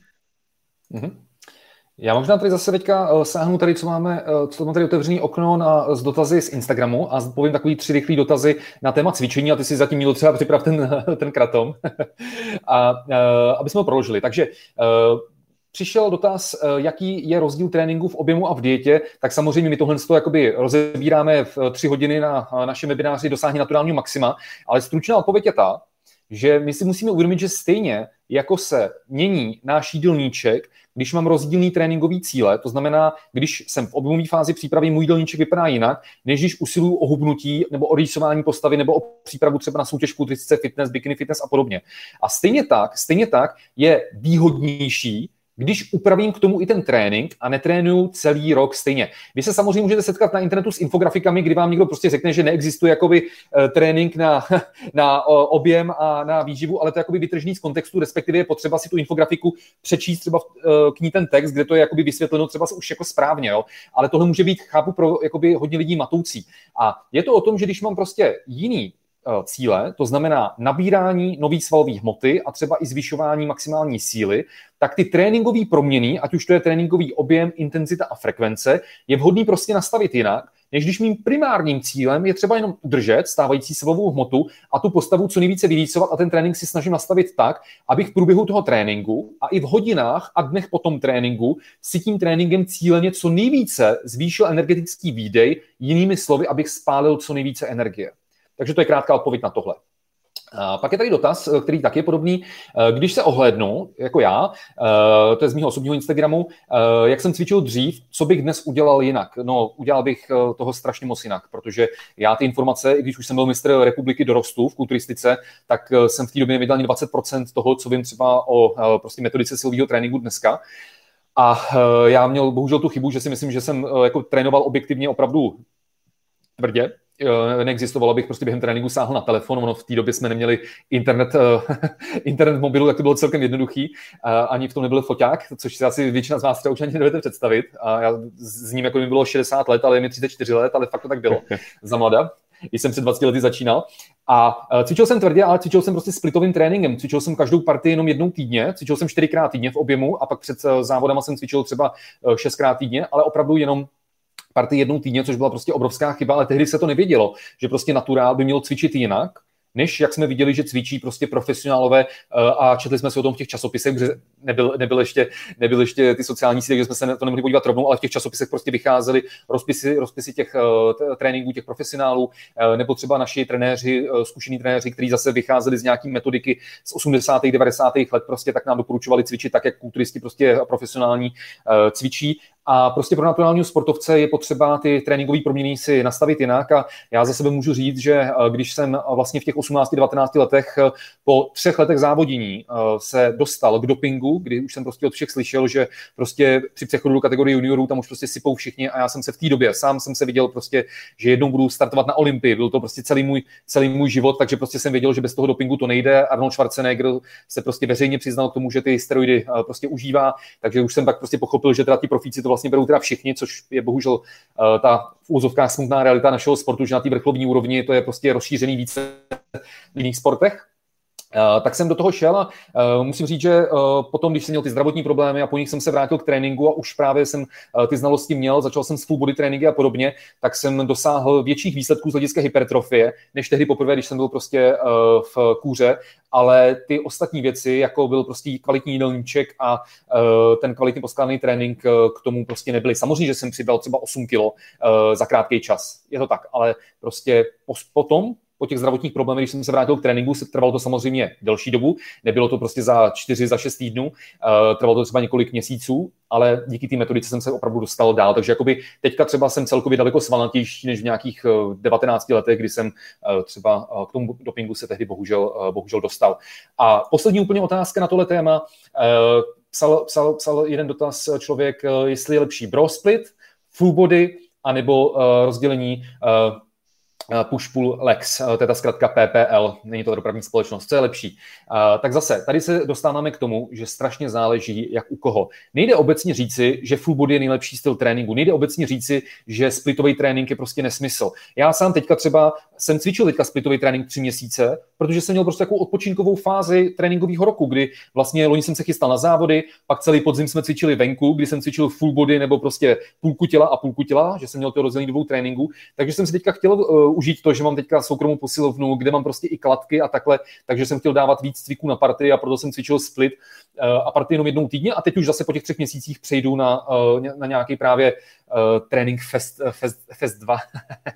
takže uh, na to neexistuje opravdu odpověď, ale platí to, že pokud jsem naturální sportovec a usiluju o hypertrofii, tak velmi pravděpodobně pro mě může být vhodnější procvičit partii alespoň dvakrát týdně nebo alespoň jednou za čtyři dny, než bych ji cvičil třeba jenom jednou týdně. Ale to neznamená, že i pro tu naturála split je k ničemu. V určitých fázích tréninkového roku i ten split pro vás může mít prostě smysl, ať už třeba v odpočinkové fázi, nebo pak třeba před závody, ale před těmi závody třeba jsem cvičil stylem 3 plus 1. Takže byl to split, ale split 3 plus 1, tím pádem každou partii jsem procvičil každý čtyři dny. Tak, dost o tréninku. Pojďme dál zase na výživu. Tak jenom, jenom taková vsuvka, máme tady další donate, 5 Eček od Devil XY, takže Devil XY moc děkujeme, vážíme se toho. Děkujeme. Děkujeme, děkujeme. I za hezký, děkujeme i za hezký komentář. A teď jdeme konečně na to kontroverzní téma a to je ten kraton. Zase... Zdravíme, kratomo, zdravíme kratomového Zdeňka, snad nás nezastřelí. ne, já, to, já to chci říct nějak jako diplomaticky, ne, ale musíme, musíme. připravujeme na to článek, takže určitě stay tuned, sledujte, sledujte náš blog a my se k tomu vyjádříme ještě víc do podrobná. Nicméně zatím z té rešerše, co jsme zpracovávali, tak bych byl u kratomu jako velmi, velmi opatrný a divím se, že ještě tady nejsou nějaké regulace, které by ten kratom, vlastně ten prodej kratomu regulovaly. Nicméně ukazuje se to i u, u, té, u té kávy, že prostě ty oficiální orgány jsou většinou pozadu za tou, za tou legislativou a za tím prodejem. Uh, pardon, se měla myslí tu kávu na hubnutí, nemyslí obecně kávu, ale kávu na hubnutí. jo, jo, díky, díky za doplnění. A je pravda, že kratom je v podstatě jako droga, může na něj vznikat závislost a má významné psychoaktivní nebo naopak sedativní účinky v závislosti samozřejmě na tom, na tom použití toho prášku a na té dávce. A my si musíme uvědomit, že když něco má prostě významný psychoaktivní účinky, může na to vznikat závislost a samozřejmě určité benefity to má, že když se chceme nabudit a podobně, když potřebujeme pracovat, ale je to vždycky něco za něco. Tady ty stimulanty prostě fungují na dluh a to je prostě problém i toho kratomu a jsou tady i známá nějaká rizika a některé jako kazuistiky případové studie na nějž upozorňují, takže s kratonem bych byl určitě jako velmi, velmi opatrný a podle mě jenom otázka času, než, eh, než oficiální orgány České republiky zakročí a nějak ten prodej budou omezovat nebo regulovat. A, mm. Takže určitě bych byl jako opatrný. Mm. Uh, pak tady koukám ještě zase na Instagram, zatím, co jsi mluvil. Uh, je tady několik dotazů, jak se naučit pít čistou vodu, že někdo úplně nesnáší pít eh, čistou vodu, pije slazený nápoje, minerálky a podobně. Uh, tak zase tam můžete zkusit několik věcí, to znamená uh, buď si dát, buď si dát prostě Eh, do té vody prostě pár pátků třeba citronu, máty a podobně eh, a prostě zkoušet, co vám bude, co vám bude prostě chutnat eh, a nebo, nebo si prostě říct, že tahle otázka není prostě černobílá. Není to o tom pít jenom slazený nápoje nebo pít jenom vodu a už si nikdy moc nedat nic jiného, takže prostě uh, zkoušet alespoň to třeba omezovat a alespoň část toho pitního režimu prostě nahrazovat prostě čistou vodou, ať už uh, třeba s tím citronem a mátou, anebo prostě samotnou, samotnou vodu a podobně. Pak je tady samozřejmě otázka, uh, jestli třeba využít nějaký jakoby umělý sladidla, jak se to jmenuje, flap, flap drops a podobné věci, uh, které vlastně si, si, to tím můžete, si to tím můžete prostě třeba ochutit a zase bude to pro vás z hlediska třeba hubnutí, z hlediska prostě toho energetického příjmu daleko lepší, než pít nějakou citronovou matonku. Teď doufám, že matonka nezažaluje, ale prostě je to, je to, je to tak, že uh, třeba i v tom televizním pořadu Tlouštíci uh, to bylo pěkně vidět, že uh, většina těch účastníků chápala, že třeba kola Fanta Sprite, že to obsahuje velké množství energie a brali nějakou citronovou matonku třeba, nebo poděbratku, nebo to je jedno, ať tady nehaním jenom jednoho výrobce, jako zdravější alternativu. Přitom, když se podíváte, kolik cukru, kolik cukru obsahuje ta ochucená minerálka, tak vlastně to není, to není, pardon, Počkej, ale je to průhledný, ne? No je to přesně. Oni, oni myslí, že jako na rozdíl od té koly, tak jako tohle je přece průhledný, tak jako, že když to je průhledný, že to je čistá voda. No ale když se podíváte na ten přebal, na tu etiketu, tak zjistíte, že eh, toho cukru to obsahuje opravdu eh, velké množství a není to o tolik méně než třeba ta Coca-Cola. No. Takže bych na tom určitě nezakládal uh, pitný režim. Pak je tady další otázka, nebo dvě otázky, které spolu souvisí, jak dlouho držet kalorický deficit a jak často nebo přestat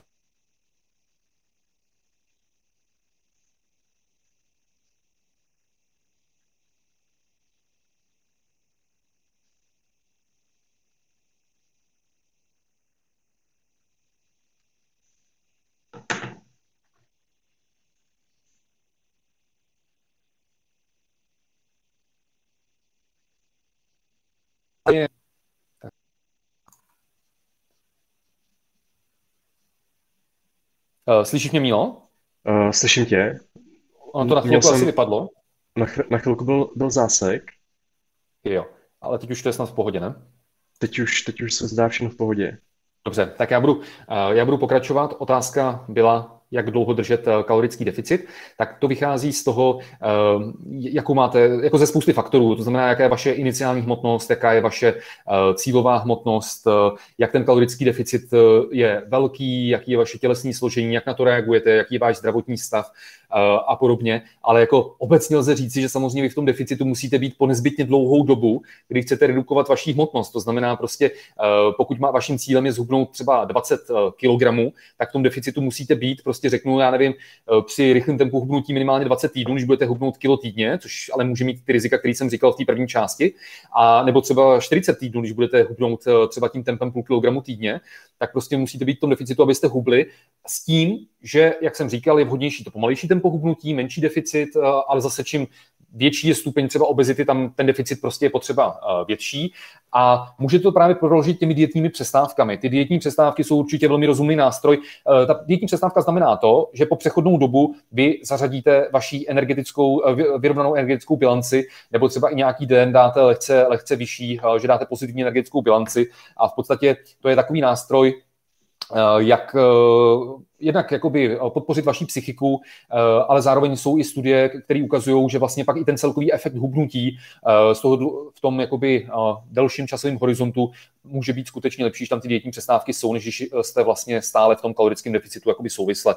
Takže jakoby dietní přestávky bych určitě doporučil zařazovat a je to milionkrát lepší, než dělat nějaký divoký cheat day a podobný nesmysly, který vidíte prostě od různých fitness influencerů. Teď už to snad je vidět míň, ale před pár lety to bylo totálně módní, že tam dávali, tam dávali prostě influenceři fakt jako během přípravy z, na závody tak dělali pomalu soutěž, kolik za ten den toho prasečího dne prostě přiberou víc kilogramů a třeba za den přibrali 6 kilo a pak jásali prostě, že přibrali za den 6 kilo a to je prostě jako šílenost, která vás naopak může jen velmi negativně, negativně ovlivnit. Mm-hmm. Já teď taky se dívám na náš Instagram IMV a vidím tady, že nějaké otázky jsou tady víckrát, tak bych taky možná vzal dva, dvě otázky a zodpověděl je. A ta první je, jak nabrat svaly bez rapidního nabírání tuků. A to souvisí s tou další, kolik vlastně kalorií mám přidat v objemu pro růst svalů. A tady bych chtěl zmínit, že se záleží na kontextu, jestli se ptá začátečník anebo už pokročilý cvičenec. Pokud mi jde o maximální hypertrofii a jsem vlastně na začátku, tak je lepší mít lehce vyšší ten nadbytek kalorií oproti pokročilejšímu, protože samozřejmě tomu začátečníkovi bude růst ta svalová hmota rychleji, bude rychleji přibývat na, vá, na, na váze a bude tam vyšší prostor ke zlepšení. Takže určitě ten kalorický nadbytek v té stravě by měl být vyšší než u pokročilého cvičence. A když bych to měl nějak vyčíslit, tak je to opravdu jako pár procent. Není to nějaký jako vý, velkový krm, jako se doporučoval dříve. Dnes už uh, je taková ta rozumnější cesta, spíš menší nabité kalorií a nabírat vlastně čistě tu hmotu. A u začátečníka se doporučuje zhruba 300 až 500 kilokalorií nadbytek na začátku. A potom u, u toho pokročilejšího cvičence tak tomu už, už stačí ten nadbytek zhruba 100 kilokalorií, aby vlastně nabíral tu svalovou hmotu a nabíral i téměř jako čistě. Takže uh, asi takhle. A pak je tady ještě další, další dotaz. A tady je otázka, jestli má velký vliv na nárůst svalové hmoty, uh, když mám, když dávku buď 1 gram bílkovin na kilogram tělesné hmotnosti, anebo 2,5 gramu na kilogram tělesné hmotnosti a jaké jsou v tom rozdíly. Tak, eh, když se podíváme na ty studie, které se tím toho zabývaly, tak jako optimální množství bílkovin ve stravě se ukazuje pro hypertrofii u sportovců zhruba rozmezí 1,2 až 2,1 eh, gramu na kilogram. Samozřejmě, eh, čím jsem potom víc jako silově zaměřený, tak tím je potom to vyšší uh, množství bílkovin ve stravě vlastně pozitivum. To znamená, u těch silových sportovců se doporučuje zhruba 1,6 až 2,1 uh, eh, nebo 2 gramy bílkovin na kilogram. A jako rozdíl tam asi bude mezi tím dávkováním 1 gram a 2 gramy bílkovin na kilogram, ale asi nebude tak vysoký, protože, uh, protože prostě to, to množství uh, 1 gram, zase, zase to není takový rozdíl, ale jako nějaký, nějaký změny tam uh, budou. A samozřejmě je optimálnější, uh, když, se, když vlastně trénuju silově, tak mít těch bílkovin v jídelníčku více. U běžné populace ten jeden gram bude stačit, ale u sportovců bych dal určitě jako výše, protože se to potom uh, vlastně pozitivně odrazí na té proteosyntéze a hypertrofii. Mm-hmm. Ty svalně vybudujete ze vzduchu prostě, no, potřebujete stavební, stavební látky. Jo, tak jo. Um, tady vlastně s tím taky trošku souvisí s těmi bílkovinami. Otázka z Instagramu, jestli snižuje mléko vstřebatelnost proteinu, což je vtipný, že to je takový úplně evergreen, to je, to je strašně, eh, strašně častý dotaz, a když už mám pocit, že jsme na to odpověděli tisíckrát, tak eh, stále se na to lidi ptají. Prosím vás, úplně jednoduchá odpověď. Pokud vám jde o maximální rychlost toho trávení a vstřebání toho proteinu, například třeba po tréninku, tak zkrátka dobře pro vás je lepší si to proteinový koktejl udělat prostě rozmíchat ve vodě, protože vy byste uh, vlastně tu rychlost o něco zpomalili, když byste měli mlíko, nebo když jste po tréninku mlíko, mohli byste mít z toho nějaký trávící diskomfort a podobně, protože je snížený průtok krve trávící soustavou. Nicméně v průběhu dne na noc nebo i klidně na snídaně, to je úplně jedno, eh, kdy eh, tímhle limitovaní nejste, eh, kdy vám nejde o tu maximální rychlost, že prostě jedno, jestli kolik to bude minut v podstatě, tak zkrátka dobře si bez problémů rozmíchejte protein prostě do mlíka, pokud vy můžete pít mlíko a nemáte, nemáte třeba plácnu laktozovou intoleranci nebo prostě jakoby se schopný ho prostě to mlíko v pohodě, v pohodě strávit, tak klidně můžete přes den do mlíka. Jinak máme tady tak. další donate od Miroslava, takže zase moc, moc děkujeme a zdravíme na Slovensko. Děkujeme, děkujeme. Uh, tak uh, pak tady ještě, uh, kolik kilogramů tuku se dá reálně nejrychleji schodit za měsíc? Uh, Prosím vás, to je, to je jako docela dobrý dotaz, protože někdo má fakt pocit, že objeví nějaké jako zázračné řešení, právě přes nějakou kávu na hubnutí nebo takhle, díky který schodí prostě 20 kg, 20 kg za měsíc. A jako lidi si musí uvědomit to, že pokud oni se pomocí nějakého nezřízeného životního stylu proseděli a projedli až prostě k obezitě, tak nemůžou čekat, že existuje nějaká zázračná metoda, na který prostě během jednoho, během čtyřech týdnů prostě schodí prostě 50 kg nebo 20 kg a podobně. Jo.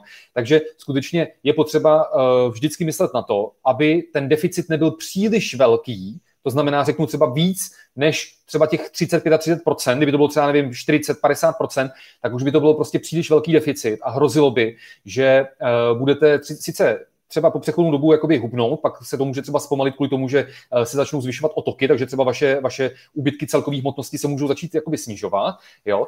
ale budete prostě, eh, bude hrozit to, že budete pálit eh, v daleko větší míře svalovou hmotu, což může negativně ovlivnit kromě mimo jiné to, že vám to sníží třeba energetický výdej, to znamená to množství spální energie za ten den, tak vám to může negativně ovlivnit třeba i imunitu a další věci. Samozřejmě to může ovlivnit celý váš život, prostě od spánku po vaši psychickou pohodu a po všechno, takže skutečně skutečně uh, takový, řeknu, optimální hubnutí pro někoho, kdo má eh, obezitu nebo vyšší stupeň obezity, tak bude právě třeba ten kilogram týdně. Ano, ze začátku, když se na ten režim třeba najede, tak první týden, dva to můžou být třeba i dvě kila za týden, protože eh, tím, že se třeba omezí ty slazené nápoje, omezí se třeba vysoce průmyslově zpracované potraviny, které obsahují vysoké množství soli a podobně, tak klesnou, klesnou i ty, klesnou to množství tělesné vody, ale neznamená to, že byste zhubli 5 kg tuku za jeden týden, to se prostě nestane. Takže opravdu ta optimální rychlost hubnutí je někde půl kilogramem až kilogramem tuku za týden v závislosti na vaší iniciální hmotnosti a tělesném složení a podobně.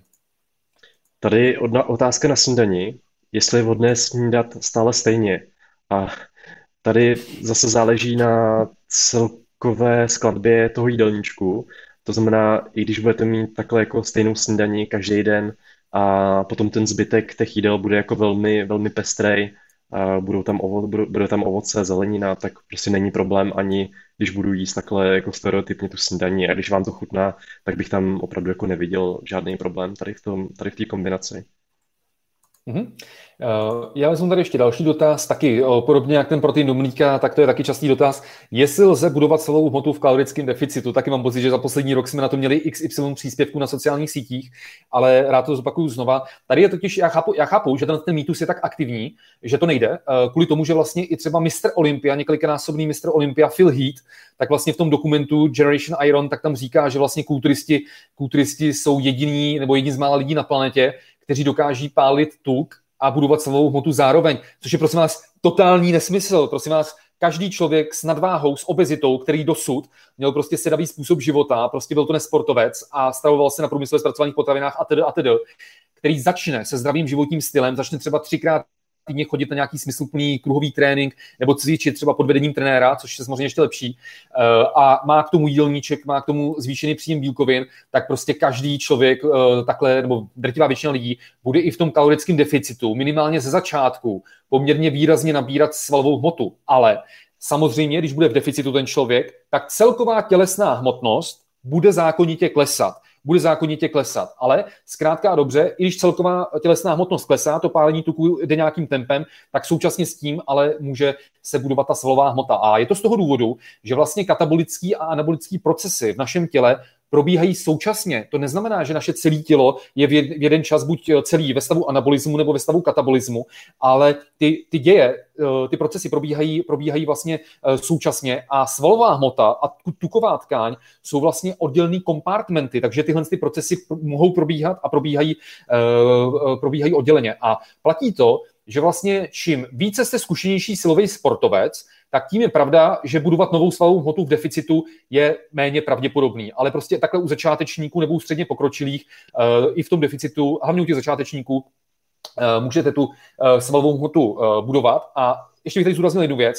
Je hrozně rozdíl mezi tím, že něco jde a že je něco optimální, nebo že to je, že to je, že to je jako ideální pro maximalizaci růstu svalové hmoty. To jsou dva oddělené termíny. Takže ano, lze budovat svalovou hmotu i v deficitu, ale pokud by zněla otázka tak, jak vybuduju maximální množství svalové hmoty, kolik to jenom jde prostě naturálně, eh, nebo i nenaturálně, tak zkrátka dobře, to nebude v deficitu, ale bude to v tom mírném energetickém nadbytku, jak už to Míla říkal, neboli v té pozitivní energetické bilanci nějakých těch 100 kilokalorií na ten den u velmi pokročilých, až dejme tomu třeba 500 u začátečníků a středně pokročilých. Tak, tady je zajímavý dotaz na bioovoce a zeleninu, jestli má, mají obecně bioprodukty smysl. A tady bych zase řekl, že tady to nemůžeme úplně zobecnit, že záleží na těch konkrétních produktech, ale když to, když to porovnáme to bio ovoce nebo zeleninu s konvenčně vypěstovanou zeleninou nebo ovocem, tak ty rozdíly tam jsou opravdu jako velmi malé, takže, uh, takže jako nechci, nech, nechci zobecňovat, ale, ale moc smysl uh, to z toho výživového hlediska nemá, protože ty nutriční hodnoty jsou tam téměř jako stejný. A naopak biopotraviny mohou mít i některá rizika, kdy třeba jsou častěji napadány plísněmi a podobně. Dokonce jsou i známy jako případy různých intoxikací, kdy v Americe se stalo, že mandle, biomandle, obsahovaly vysoké množství kyanidu a opravdu to mohlo mít nějaký jako negativní vliv na, na ty lidi, co to potom skonzumovali. Takže pozor na to a samozřejmě, když nám to, když nám to chutná, tak tady bych viděl nějaký argument pro to, že třeba subjektivně to může mít lepší chuťový profil, to ovoce vypěstováno, vypěstováno pomocí toho biozemědělství, ale jako obecně ty rozdíly jsou velmi malý. Mm-hmm. A tady ještě, jestli uh, můžu, ještě jeden dotaz, no. to souvisí s těmi, s těmi bílkovinami, jak jsem na to Jasně, odpovídal. To jsem, to jsem chtěl akorát, no, no, no. A obecně, když vezmeme běžnou veřejnost, tak ty hodnoty se vlastně počítají na celkovou jejich hmotnost. Nicméně potom, když tam máme nějaké extrémy, když máme obezní pacienty nebo lidi prostě s nadváhou, kteří už mají vysoké procento tělesného tuku, tak tam je vždy to lepší počítat na aktivní tělesnou hmotnost, protože v opačném případě bychom se dostávali na opravdu jako vysoká čísla těch bílkovin a podobně, takže určitě počítat na tu aktivní, na, na tu aktivní hmotnost. Nicméně pokud mám uh, normální BMI, normální hmotnost, tak je možné brát tu celkovou. Mhm. Vlastně i jako mezinárodní společnosti právě to, eh, ty hodnoty uvádějí na celkovou hmotnost, protože prostě běžná laická veřejnost neví, co to je aktivní tělesná hmotnost. Takže to je ten, to je ten, to je ten důvod. No. A uh, si to představte jednoduše u těch obézních, který váží třeba 200 kg, tak by vycházely úplně nesmyslné hodnoty, kdybyste brali, že oni v nějakém redukčním režimu by měli mít 1,5 gramu, třeba až 2 gramy bílkovin uh, na kilogram tělesní hmotnosti, tak při té váze 200 kg byste se dostali na úplně nesmyslné hodnoty, takže tam je potřeba to, tohle to, uh, zohlednit. Pak prosím tě jenom Mílo, aby to nezapadlo. Tady pan Miroslav Kendera, který nám dal tady donate, ještě jednou moc děkujeme, tak se ptá tady na uh, omeprazol, uh, že bere víc, uh, bere omeprazol a řeší větší množství citronů uh, s vodou a rovná se víc omeprazolu. Tak uh, jako přece jenom omeprazol je blokátor protonové pumpy, uh, tak možná si ty k tomu něco chci říct. Používá se jako napálení žáhy a tady pan Miroslav asi myslí, jestli to spolu nějak nereaguje a jestli to může, ne, jako jestli to nemůže narušit účinnost toho léčiva, toho omeprazolu. A tady na to asi se musíte poradit se svým lékařem, zeptejte se ho na to a případně jako kontraindikace by měly být v příbalovém letáku, případně se podívejte na SUKL, na SPC, kde, což je vlastně souhrn, souhrn informací o tom léčivém přípravku, kde právě je i způsob užití. A pokud si chcete být jistý, tak to zapijete prostě čistou vodou, no, stoprocentně. Případně se zeptejte na to lékaře.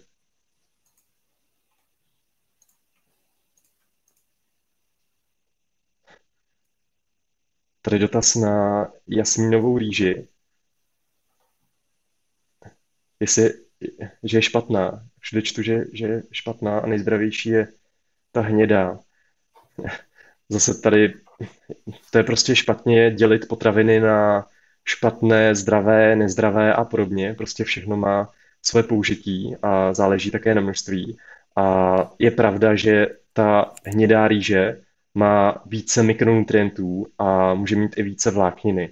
Takže tady má určitě jako nějaké benefity. Nicméně pokud mi chutná jasminová rýže a třeba tu vlákninu a jiné mikronutrienty čerpám z normálního pestrého dělničku, tak není problém si tu jasmínovou rýži dávat. Já osobně jim v naprosté většině případů jenom, jenom jasmínovou, prostě protože mi chutná a ty ostatní látky čerpám uh, vlastně z ovoce, ze zeleniny a z pestré stravy obecně. Kdybych měl si vybrat, jest, kdyby, takhle, kdyby můj jídelníček byl složen pouze jenom z rýže, kdybych jedl jenom, kdybych si měl vybrat potom mezi tou jasmínovou a hnědou, tak si vyberu tu hnědou, protože obsahuje více těch mikronutrientů, ale uh, v kontextu pestré stravy je to, je to úplně jako jedno a zase ten počet mikronutrientů je tam, je tam zanedbatelný. Mě třeba upřímně hnědá rýže nechutná.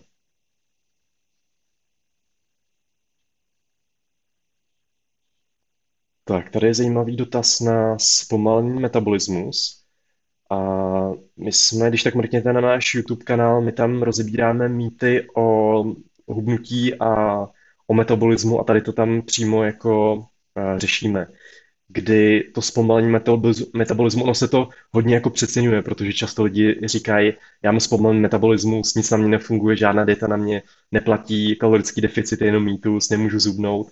A i když jsem prostě pod bazálem a takhle to prostě nefunguje, takhle fyziologie nebo obecně naše, naše lidské tělo nefunguje a ukazuje se, že opravdu, když budu dietovat hodně dlouho, když budu tu uh, dietu držet několik měsíců, tak se ten metabolismus lehce zpomalí, ale nejsou to žádná závratná čísla, je to zhruba 15, maximálně 20% a naprostá většina tady toho zpomalení metabolismu je dáno NEATem, což je Non-Exercise Activity Thermogenesis. To znamená, když to řeknu jednoduše, uh, ty lidé, kteří, uh, ti lidé vlastně, ti lidi, když vlastně dietují, tak jsou potom více línější, má, málo se prostě potom hýbou a tím si zpomalí ten metabolismus. Takže uh, prostě kalorický deficit stále na ně bude fungovat a opravdu se ukazuje, že to zpomalení je zhruba 15%. Hmm. Já se mluvám, uh, jsem si odskočil, už jsem zpátky. Uh, tak zase, aby jsme zabrousili na Instagram a na otázky na chvilku zase mimo výživu a fitness, uh, tak uh, se Mílo vlastně zeptám tebe jako moderátor, uh, co vás na vaší práci nejvíce a nejméně baví, tak schválně začni ty. tak já řeknu tím, co mě baví úplně nejméně, tak to je různé jako papírování, byrokracie a účetnictví. To je jako ta nejhorší práce, ta je spojená prostě s podnikáním, no. A to, co mě baví nejvíce, tak mně se líbí, jak je to pestrý. A mně se hlavně líbí, že dělám nebo děláme to, co nás prostě baví. A i to byl jeden jako z důvodů, proč jsem odešel z medicíny, že se opravdu chci věnovat tomu, co mě baví a do čeho jsem jako zapálený. A mě prostě baví si číst třeba vědecké studie že jo, o výživě a baví, se, baví mě to přednášet, vy, vyučovat, vzdělávat se, takže já si prostě nemůžu stěžovat, no, mě, já dělám prostě to, co mě baví a to je prostě to ideální. Nemusíš stávat na sedmu do práce. jako to, je, to, je ten další, to je ten další benefit. Ale pracuješ v noci, no. Teď někdo dal palec dolů, takže to byl asi nějaký výrobce alkoholické vody.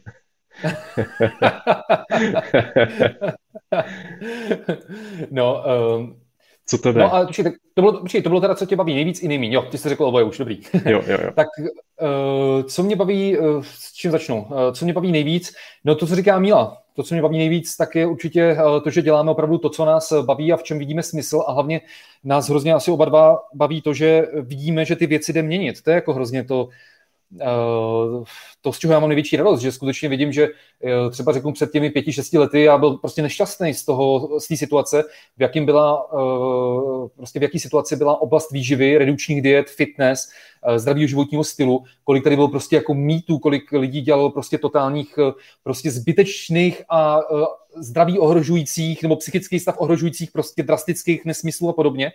A Uh, protože prostě někde viděli od nějakých influencerů, že podle nejnovějších studií uh, prostě, já nevím, nikdo nesmíte jíst lepek, nebo nikdo nesmíte jíst bílou rýži, nebo nikdo nesmíte jíst sacharidy a podobně. Uh, a ty lidi tím samozřejmě prostě trpěli, velmi výrazně to třeba mohlo ovlivňovat jejich kvalitu života, mohli zbytečně stagnovat a podobně. Opravdu někteří dělali třeba psí kusy za ten den, prostě, což se, který se ani nevedou představit. A jsem hrozně rád, že se nám jako tohle to právě daří vyvracet a prostě ty, nechci, nechci, aby to znělo jako pateticky, že mění život prostě k lepšímu, ale mám, ten dojem z těch reakcí, které prostě mi posíláte, uh, že prostě jste si třeba přečetli knížku, uh, že jste díky tomu pochopili, jak ty věci prostě fungují a že to není o hledání nějakých zázračných produktů nebo o nějakých drastických řešeních, ale o té celkové změně životního stylu, o těch návycích a podobně. A pošlete mi třeba fotku nebo, nebo zprávu, že jste zhubli třeba 30 kg za poslední třeba rok, tak prostě to je něco, z čeho mám, z čeho mám prostě obrovskou, obrovskou jako radost. No. No a eh, baví mě o tomto setkávání taky s lidma, eh, že prostě pro nás to je strašně obohacující, když děláme eh, přednášky nebo kurzy po celé České republice, na Slovensku a takhle, takže jak říkal Míla, to je prostě na to nádherný, že to je prostě pestrý a že, že prostě jako jsme za ty tři roky teďka toho strašně moc zažili, takže z toho máme velkou radost a doufáme, že to bude pokračovat. A i teďka i ten koronavirus pro nás byl spoustu jako nových zkušeností z hlediska právě třeba těch online webinářů nebo i online nutričního poradenství a podobně, takže i vlastně loňskou konferenci jsme dělali kompletně online poprvé kvůli koronaviru, takže to pro nás byly zajímavé zkušenosti. A když zmiňuji vlastně konferenci, tak že před nějakýma třema rokama by nás ani napadlo, že prostě uh, budeme mít konferenci, kde bude nějakých třeba 350 lidí a podobně, uh, tak prostě to je úžasný. No a co, co nás, nebo co mě baví na tom uh, míň, tak uh, jednak ano, uh, baví mě na tom míň třeba, že jako podnikatele, tak musíme samozřejmě strávit nějakou porci času i s těma administrativníma, provozníma, provozníma věcma, který mě prostě třeba uh, tolik nebaví. My samozřejmě máme uh, účetní firmu, máme právní zastoupení a takhle, ale, ale spoustu těch podkladů prostě musíme dodat my, protože my ten institut máme takhle s Milou ve dvou, takže je to jako o nás, musíme to to. A uh, pak, co mě taky jako netolik samozřejmě baví, je to, že když třeba dáme nějaký, řeknu, článek, eh, článek eh, nebo nějaký příspěvek na sociální sítě, takže prostě samozřejmě často vyrojí spoustu různých klávesnicových eh, guru, který si ani pořádně ten článek třeba nepřečtou. Nepřečtou si ten text a už, už píšou prostě, už píšou fakt kolikrát třeba výhrušky nebo prostě fakt jako urážky a podobné věci. Já prostě nezapomenu samozřejmě, když jsem měl teďka tu kauzu s českým propagátorem dopingu, který je 15 let na pervitinu, kdy prostě jsem jako objektivně říkal věci ohledně třeba mojí 12-letý práce s mládeží, eh, jaký to může mít konsekvence a podobně, tak to mi fakt chodili opravdu zprávy, že kolikrát jako rozum přestával stát, jak vůbec někdo tohle může jako reálný člověk eh, vůbec jako někomu jinému, někomu jinému napsat. Tak to je takový to, nebo právě takhle jako ty soudy, ale zase ty soudy, jako to je asi něco, s čím jsme jako počítali, kdy jsme vlastně s těmi kauzami před několika lety začali, že jsme prostě začali rozkrývat nějaký velký kauzy, ať už to byly ty různý, já nevím, ugo očisty, alkalická voda, káva na hubnutí a podobně, Eh, tam u té kávy na hubnutí bylo třeba zajímavé to, že eh, maminky na mateřský byly kolikrát sprostější eh, a, a než tady nějaký grznárovi fanoušci, to, co nám psali maminky na mateřský, co prodávali kávu na hubnutí za úplně vulgární urážky a který třeba ani sami nevěděli, že tam vůbec nějaká dopingová látka je, tak to bylo taky jako to, ale to je prostě součástí té práce a to, tak, to nemůže být samozřejmě jenom prostě pozitivní, takže, takže asi bych zmínil tohle, že to má i tu stěnou stránku, ty výhrušky, urážky, eh, tady teďka první soud, nebo že nám chodí předžalobní výzvy ostatní, tak zase teďka už v této situaci se tomu tak jako můžeme tak akorát jako zasmát, protože my víme, že jsme uh, nic špatného neudělali. Když nám přišla první předžalobní výzva, tak ano, přiznávám, to jsme měli prostě strach, protože to bylo něco úplně jako nového, že jsme vůbec nevěděli, co to je a říkali jsme si, že tamhle nějaká velká společnost, vlastně nadnárodní společnost, která uh, vyrábí a distribuje do XY států, tak prostě tam má peníze úplně jiný než my, tak může prostě tady zaplatit tým právníků, aby, aby na nás něco vyhrabali nebo aby nějakým způsobem to vyhráli, ale prostě naštěstí žijeme v, v právním státě a i takhle malá firma o dvou lidech uh, prostě uh, se, může, se může účinně bránit. No. Tak. Tady je otázka od Veroniky uh, na zadržování vody v těle a co to může ovlivnit, jaké potraviny. A tady obecně to můžou ovlivnit hlavně sacharidy, hlavně ty jednoduché, můžou více zadržovat vodu v těle a pak taky sodík, respektive sůl. A nicméně, pokud má člověk zdravé ledviny, tak si s tím dokáže jako velmi rychle poradit. Takže spíš jde o ty nárazové výkyvy, to znamená, pokud se jeden den přejím a jím hodně jednoduchých sacharidů anebo hodně soli, tak opravdu to potom může ovlivnit, potom to může ovlivnit příbytek té váhy, a což, což je vlastně ve formě té tělesné vody. Nicméně zdravé ledviny se s tím, se s tím poradí. Pak ty na Instagramu uh, dotaz, uh, co, co, nám, co nám v životě dělá největší radost. tak uh, samozřejmě na prvním místě musím říct manželku, to úplně jednoznačně. Můj život, můj život je o mnoho krásnější od té doby, co jsme spolu a pak právě samozřejmě nám generuje spoustu radosti naše, naše práce a obecně, obecně uh, pohyb, no, to znamená pohyb v přírodě a i fitness. Co to by mělo? To se tě, to se tě ptala Anet, ne? ne, ne, ne, to, to bylo to, to dotaz nějakého kluka na Instagramu. Hele, mě, mě asi taky, no. Přítelkyně, užíváme spoustu radosti, výlety, cvičíme spolu a pak taky samozřejmě jako pohyb a i práce, jako i teď mě to baví, když jsem tady s vámi na, na live streamu a odpovídáme na otázky, bavíme se tady spolu. Když bych samozřejmě taky radši byl, aby už to bylo, mohlo proběhnout fyzicky. Přesně tak, no. Doufujeme, že eh, se to brzo rozvolní. Eh, tahle ta jakoby, doba je nesmírně, nesmírně složitá a já třeba musím říct, eh, abych zase jsme se chvilku bavili něčím než o výživě. Já mám vlastně stejné vzdělání, jako měla ta bývalá hlavní hygienička, ta paní Gotwaldová, tak mám vlastně stejný bakalářský vzdělání, jako měla ona. Zároveň, jak jsem říkal, tak moje inženýrské vzdělání je systémová integrace procesů ve zdravotnictví, takže jakoby v téhle oblasti objektivně prostě to vzdělání mám a i tak prostě mi to přijde tahle situace, jak to řešit, co by bylo nejlepší a podobně, mi to přijde strašně složitý. No a pak je hrozně těžký, když eh, vidím, jak na internetu prostě eh, sdílí totální nesmysly nebo píšou úplný kraviny prostě lidi, kteří třeba ani netuší, že vlastně jako očkování je jako preventivní věc, že jako vůbec jako nechápou, že se očkuje předtím, než nějakou nemoc jako máte dostat právě proto, abyste ji třeba nedostali nebo aby neměla takový průběh a tyhle lidi tam pak sdílí prostě články z různých eh, prostě jakoby, no, to asi nebudeme to zapředávat, ale chci tím říct, že jakoby je, to, je to velmi složitá doba a zkrátka dobře prostě opravdu doufáme, že to brzo prostě přijde, aby jsme byť i třeba s nějakýma lehkýma opatřeníma uh, mohli prostě zase všichni normálně pracovat, uh, sportovat a normálně fungovat, zajít na kurz nebo zajít třeba i do té hospody nebo do kina. No. Pak je tady otázka na tvoje závody, Luky. Jestli budeš ještě v budoucnu závodit. Pak to. Aha. Už, už vlastně několikátý dotaz na to. Aha, aha, tak to jsem si, to jsem si nevšiml. Tak prosím vás, uh, uh, já si to teďka v tuhle tu chvíli nedovedu představit. Přiznám se, že jsem, že jsem, měl, že jsem měl jeden ještě takovej koutku duše, že bych možná na jedny závody šel příští rok. Eh, právě i jsem, jsme se o tom bavili na podzim s Alešem Lamkou, eh, že by to byla fakt jako velká věc, velký mezinárodní závody. Já o tom právě chci příští týden akorát napsat, eh, napsat takový příspěvek. Ono z toho sešlo, protože na těch závodech, na těch závodech, velkých mezinárodních závodech, kde jsou i ostatní sporty, tak prozradím, že kulturistika tam nakonec jsem se dozvěděl, že kulturistika tam nebude, i když v předešlých letech tam kulturistika byla. Takže si to teďka nedovedu představit. Eh, my teďka, až vlastně skončí tahle ta krize, tak s Mílou budeme mít plný ruce práce eh, v rámci našeho institutu moderní výživy, kdy, kdyby koronavirus nebyl, tak my už zakládáme pobočky v dalších městech. My jsme vlastně třeba v říjnu otevřeli pobočku v Ostravě, čerstvě jsme ji otevřeli a v podstatě de facto hnedka musela být nuceně zavřená, takže my budeme se snažit vlastně tady i být k dispozici, protože i teďka pan premiér přece vyzývá k tomu, že Češi musí zhubnout, takže uh, samozřejmě uh, tady budeme k dispozici, aby jsme pomocí ať už nutričního poradenství nebo pomocí vzdělávacích akcí uh, nějakým způsobem pomohli k tomuhle přispět. A ty závody samozřejmě třeba loni, to byla taková jako skvělá věc, že zrovna prostě stejně byl takový jako na půl lockdownu i přes to léto, nebo ne lockdown, ale byly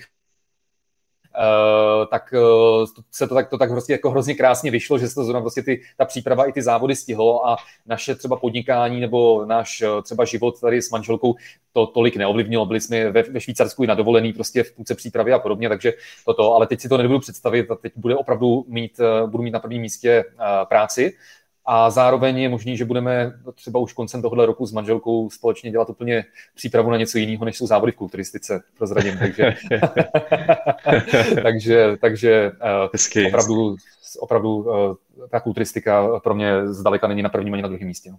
A můžeme prozradit, že plánujeme v rámci našeho institutu i další jako super velký projekty, nicméně pořád je tajný. Tak to Takže je tady zatím, no. pořád to nemůžeme, pořád to tady nemůžeme prozradit, ale určitě následujte, máte se na co těšit.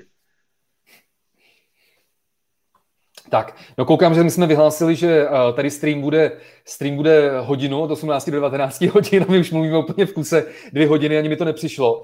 Ale přece jenom, přece jenom asi to bude muset nějak pomalu začít uh, finalizovat tady, protože uh, samozřejmě nám máme velkou radost, když to je takhle interaktivní. Na webináři, na webináři přece jenom nějaký časový úsek mluvíme z největší části my a pak na konci máme uh, třeba pár minut nebo desítek minut, kdy reagujeme na dotazy.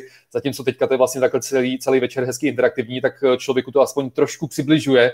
Takový ten pocit, jak kdyby někde seděl třeba na nějaký přednášce nebo někde v hospodě a mohl prostě normálně s ostatníma lidma mluvit takže nás to fakt s Mílou, musím říct, hrozně baví teda, ale budeme asi pomalinku muset, muset končit, takže ještě tady vybereme pár posledních dotazů a dejme tomu posledních třeba 15 minut? Jo, 10 jo. minut? Souhlas, souhlas. Jinak, když vás to bude bavit, tak není problém tady ten live stream Q&A zopakovat a klidně nám potom napište, jestli byste o to měli zájem, jestli vás to bavilo. Jo, přesně.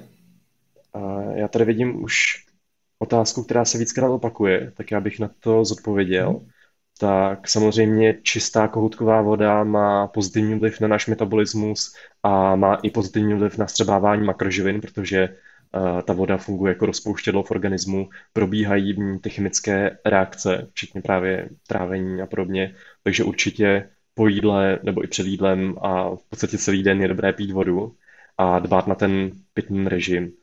A například pokud po jídle vypiju 500 ml vody, to tady bych jako nehledal konkrétní čísla, jestli je to 300, 200 nebo 500 ml, ale obecně můžeme říct, že voda má pozitivní vliv na trávení živin. Mm-hmm. Tak, já zatím se podívám na ten Instagram, co jsme ještě nezodpověděli. Jo, tady ještě tady tu otázku, tady vidím taky po druhý. To je otázka na chytré váhy. Jestli mají nějakou využitelnost.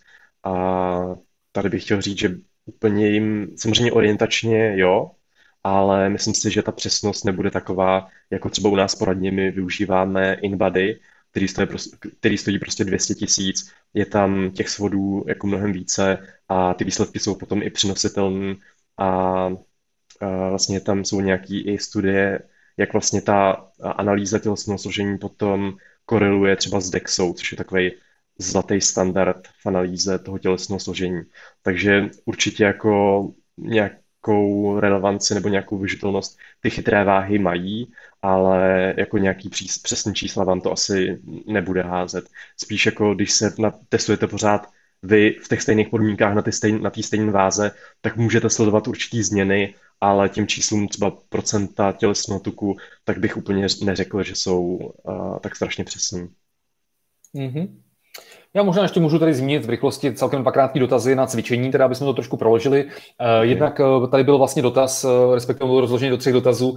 Se tady jeden kluk na Instagramu ptal, jestli vlastně začátečníci budou opravdu přibírat jenom jeden, dva roky a pak už mají prostě smůlu, nebo jestli jde přibírat víc let, když to pak dělají kvalitně, tak prosím vás, já si ani nechci domýšlet, kdo vám takovéhle věci nakecalo, že člověk může se naturálně zlepšovat jenom první dva roky tréninku a pak už se naturálně zlepšovat dál nemůže může, radši nebudu ani domýšlet, ani typovat, kdo vám to asi tak mohl říct. Prosím vás, eh, to je samozřejmě nesmysl.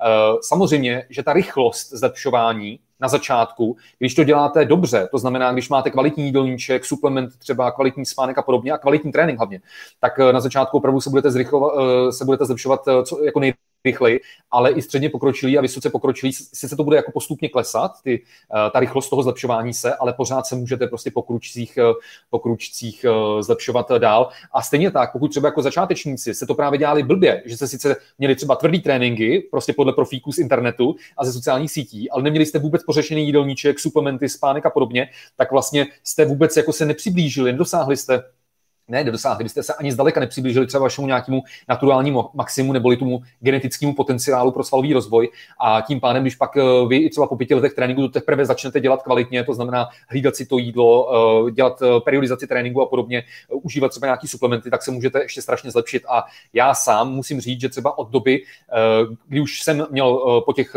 největších zdravotních problémech s tím srdcem, když jsem se vracel k tréninku a vlastně objevil jsem full body tréninky a podobně já už jsem vlastně říkal v té první části, tak jsem zkrátka dobře dosáhl objemově eh, větších výsledků než eh, ty první roky tréninku, kdy já jsem z začátku přibral třeba rychle ten první rok, ale pak ty další roky, co jsem závodil, tak už jsem prostě třeba nepřibíral tak rychle, právě protože jsem měl jako neadekvátně tvrdý tréninky při splitovém tréninku eh, pro cvičení partie jenom jednou týdně, jak třeba jsem měl v té době nekvalitní jídelníček, protože jsem prostě uh, tomu nepřikládal třeba takovou důležitost, respektive jsem si neuvědomoval tu důležitost, že kulturistika to hlavní se odehrává opravdu v kuchyni a ne v posilovně, když to takhle zjednodušeně řečeno uh, podám.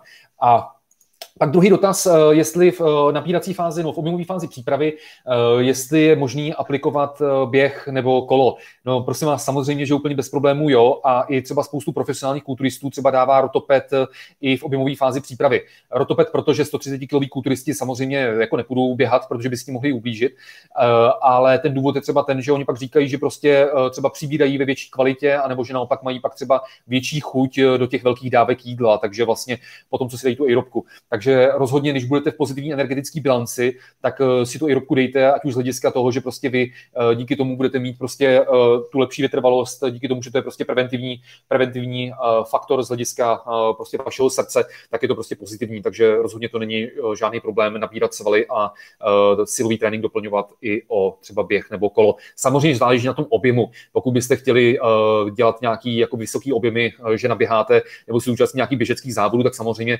tam už, když máte takové výkonnostní cíle v tom běhu, tak už ten silový trénink třeba, nebo ta hypertrofie nebude třeba maximální, protože i ta zvýšená hmotnost vás bude třeba zpomalovat v tom běhu, takže samozřejmě zase záleží. Ale pokud vaším primárním cílem je hypertrofie, a k tomu si dáte prostě třeba dvakrát, třikrát týdně uh, prostě nějaký menší oběh běhu nebo, nebo cyklistiky, nebo třeba já dělám turistiku, tak uh, se nemusíte vůbec bát.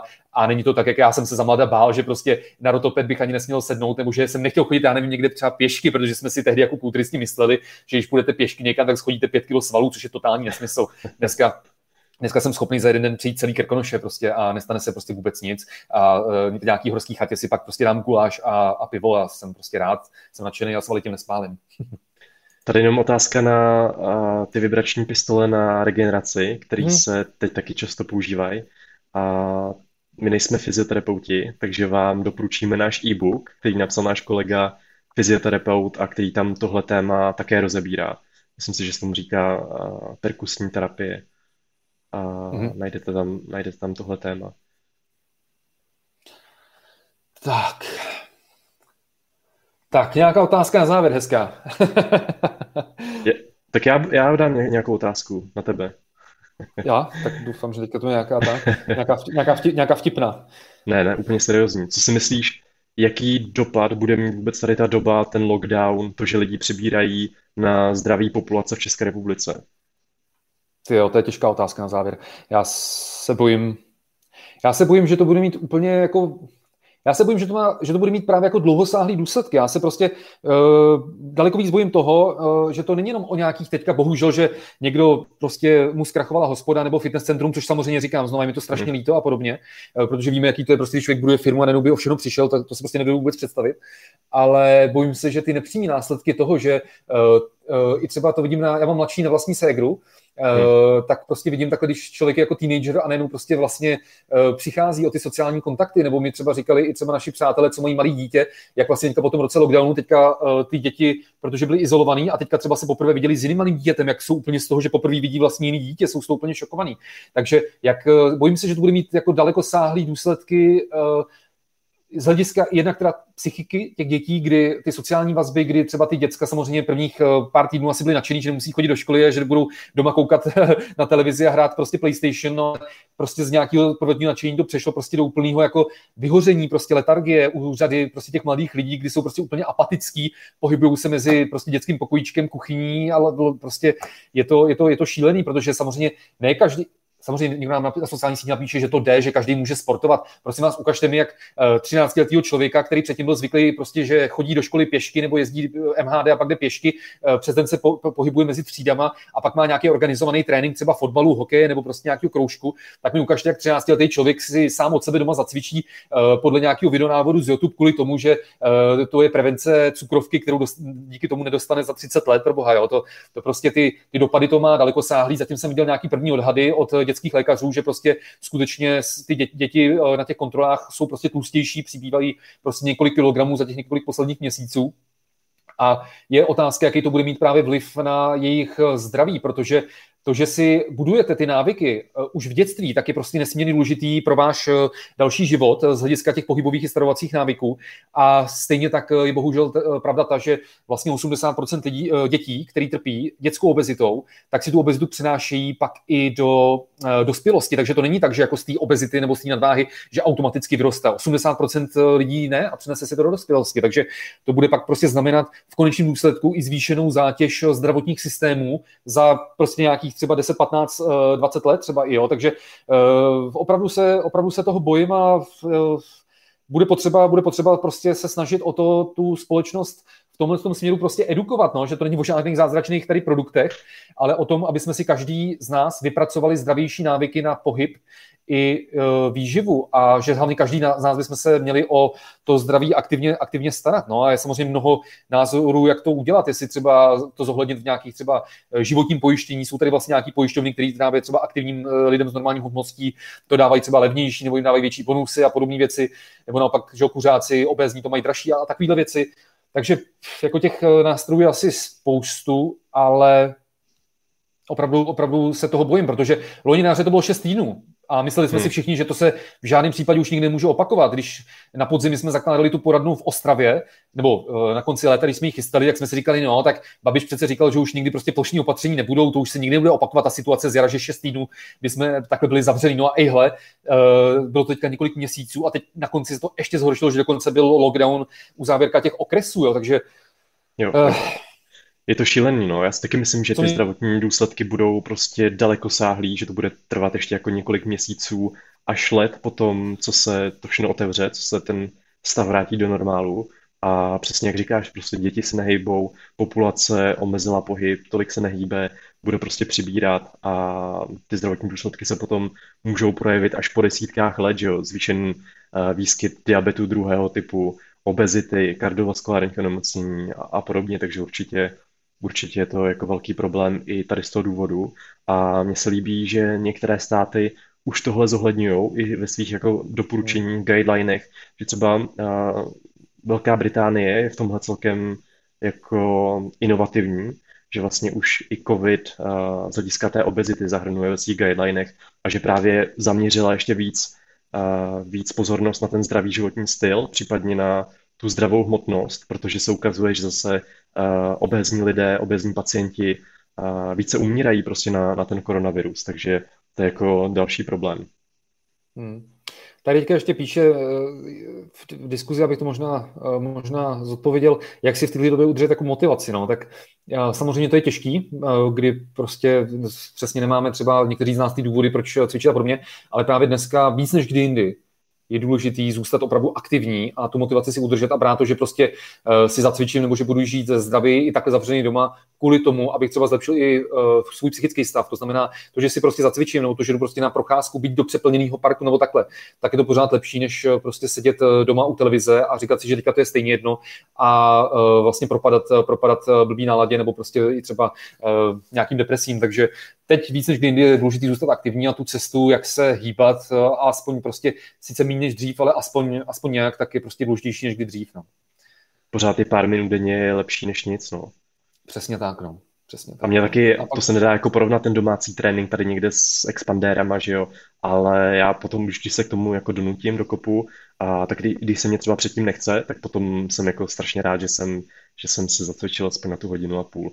A pokud někomu nevyhovuje cvičit doma, tak prostě teďka hezky, že jo, má možnost workout dřiště, má možnost jezdit na kole a, a podobně. Já jsem třeba minulý, minulý rok koupil kolo a začal jsem jako jezdit víc, takže takový tip na pohyb. Snad zítra, snad zítra pojďme odpoledne s Mílou na kole. Překročíme hranice okresu, nebo ne? Těším, těším se na to. kdo ví, kdo ví. Dobře, no, tak tímhle s tím asi bychom to uzavřeli opravdu už je eh, dvě hodiny a čtvrt. Eh, jedeme v kuse, eh, byla to dlouhá doba, já jsem si musel odskočit. Takže prosím vás, eh, vážně, na ten závěr, já bych tady ještě jednou zopakoval, celý zazněl už několikrát. My vám s Mílou srdečně a opravdu strašně moc vám děkujeme za vaši obrovskou podporu v téhle složité době. Díky prostě vaši, vašeho, vašemu zájmu o naše webináře, o online poradenství, tak my jsme tuhle tu dobu přečkali prostě relativně, relativně, relativně v pohodě. Doufíme, že to brzo skončí.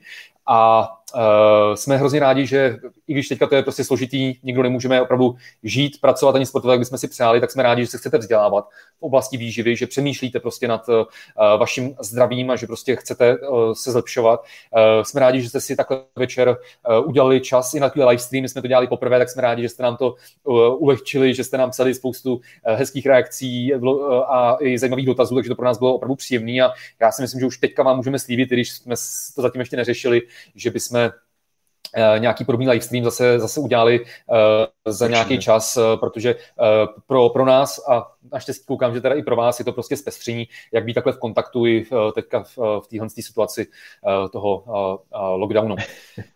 Akorát to krásně vychází na výměnu manželek, no tak jestli, jestli výměna manželek, tak je potřeba... tak rychle běžte. potřeba skončit, no. Takže Mílo, ještě ty asi něco řekneš?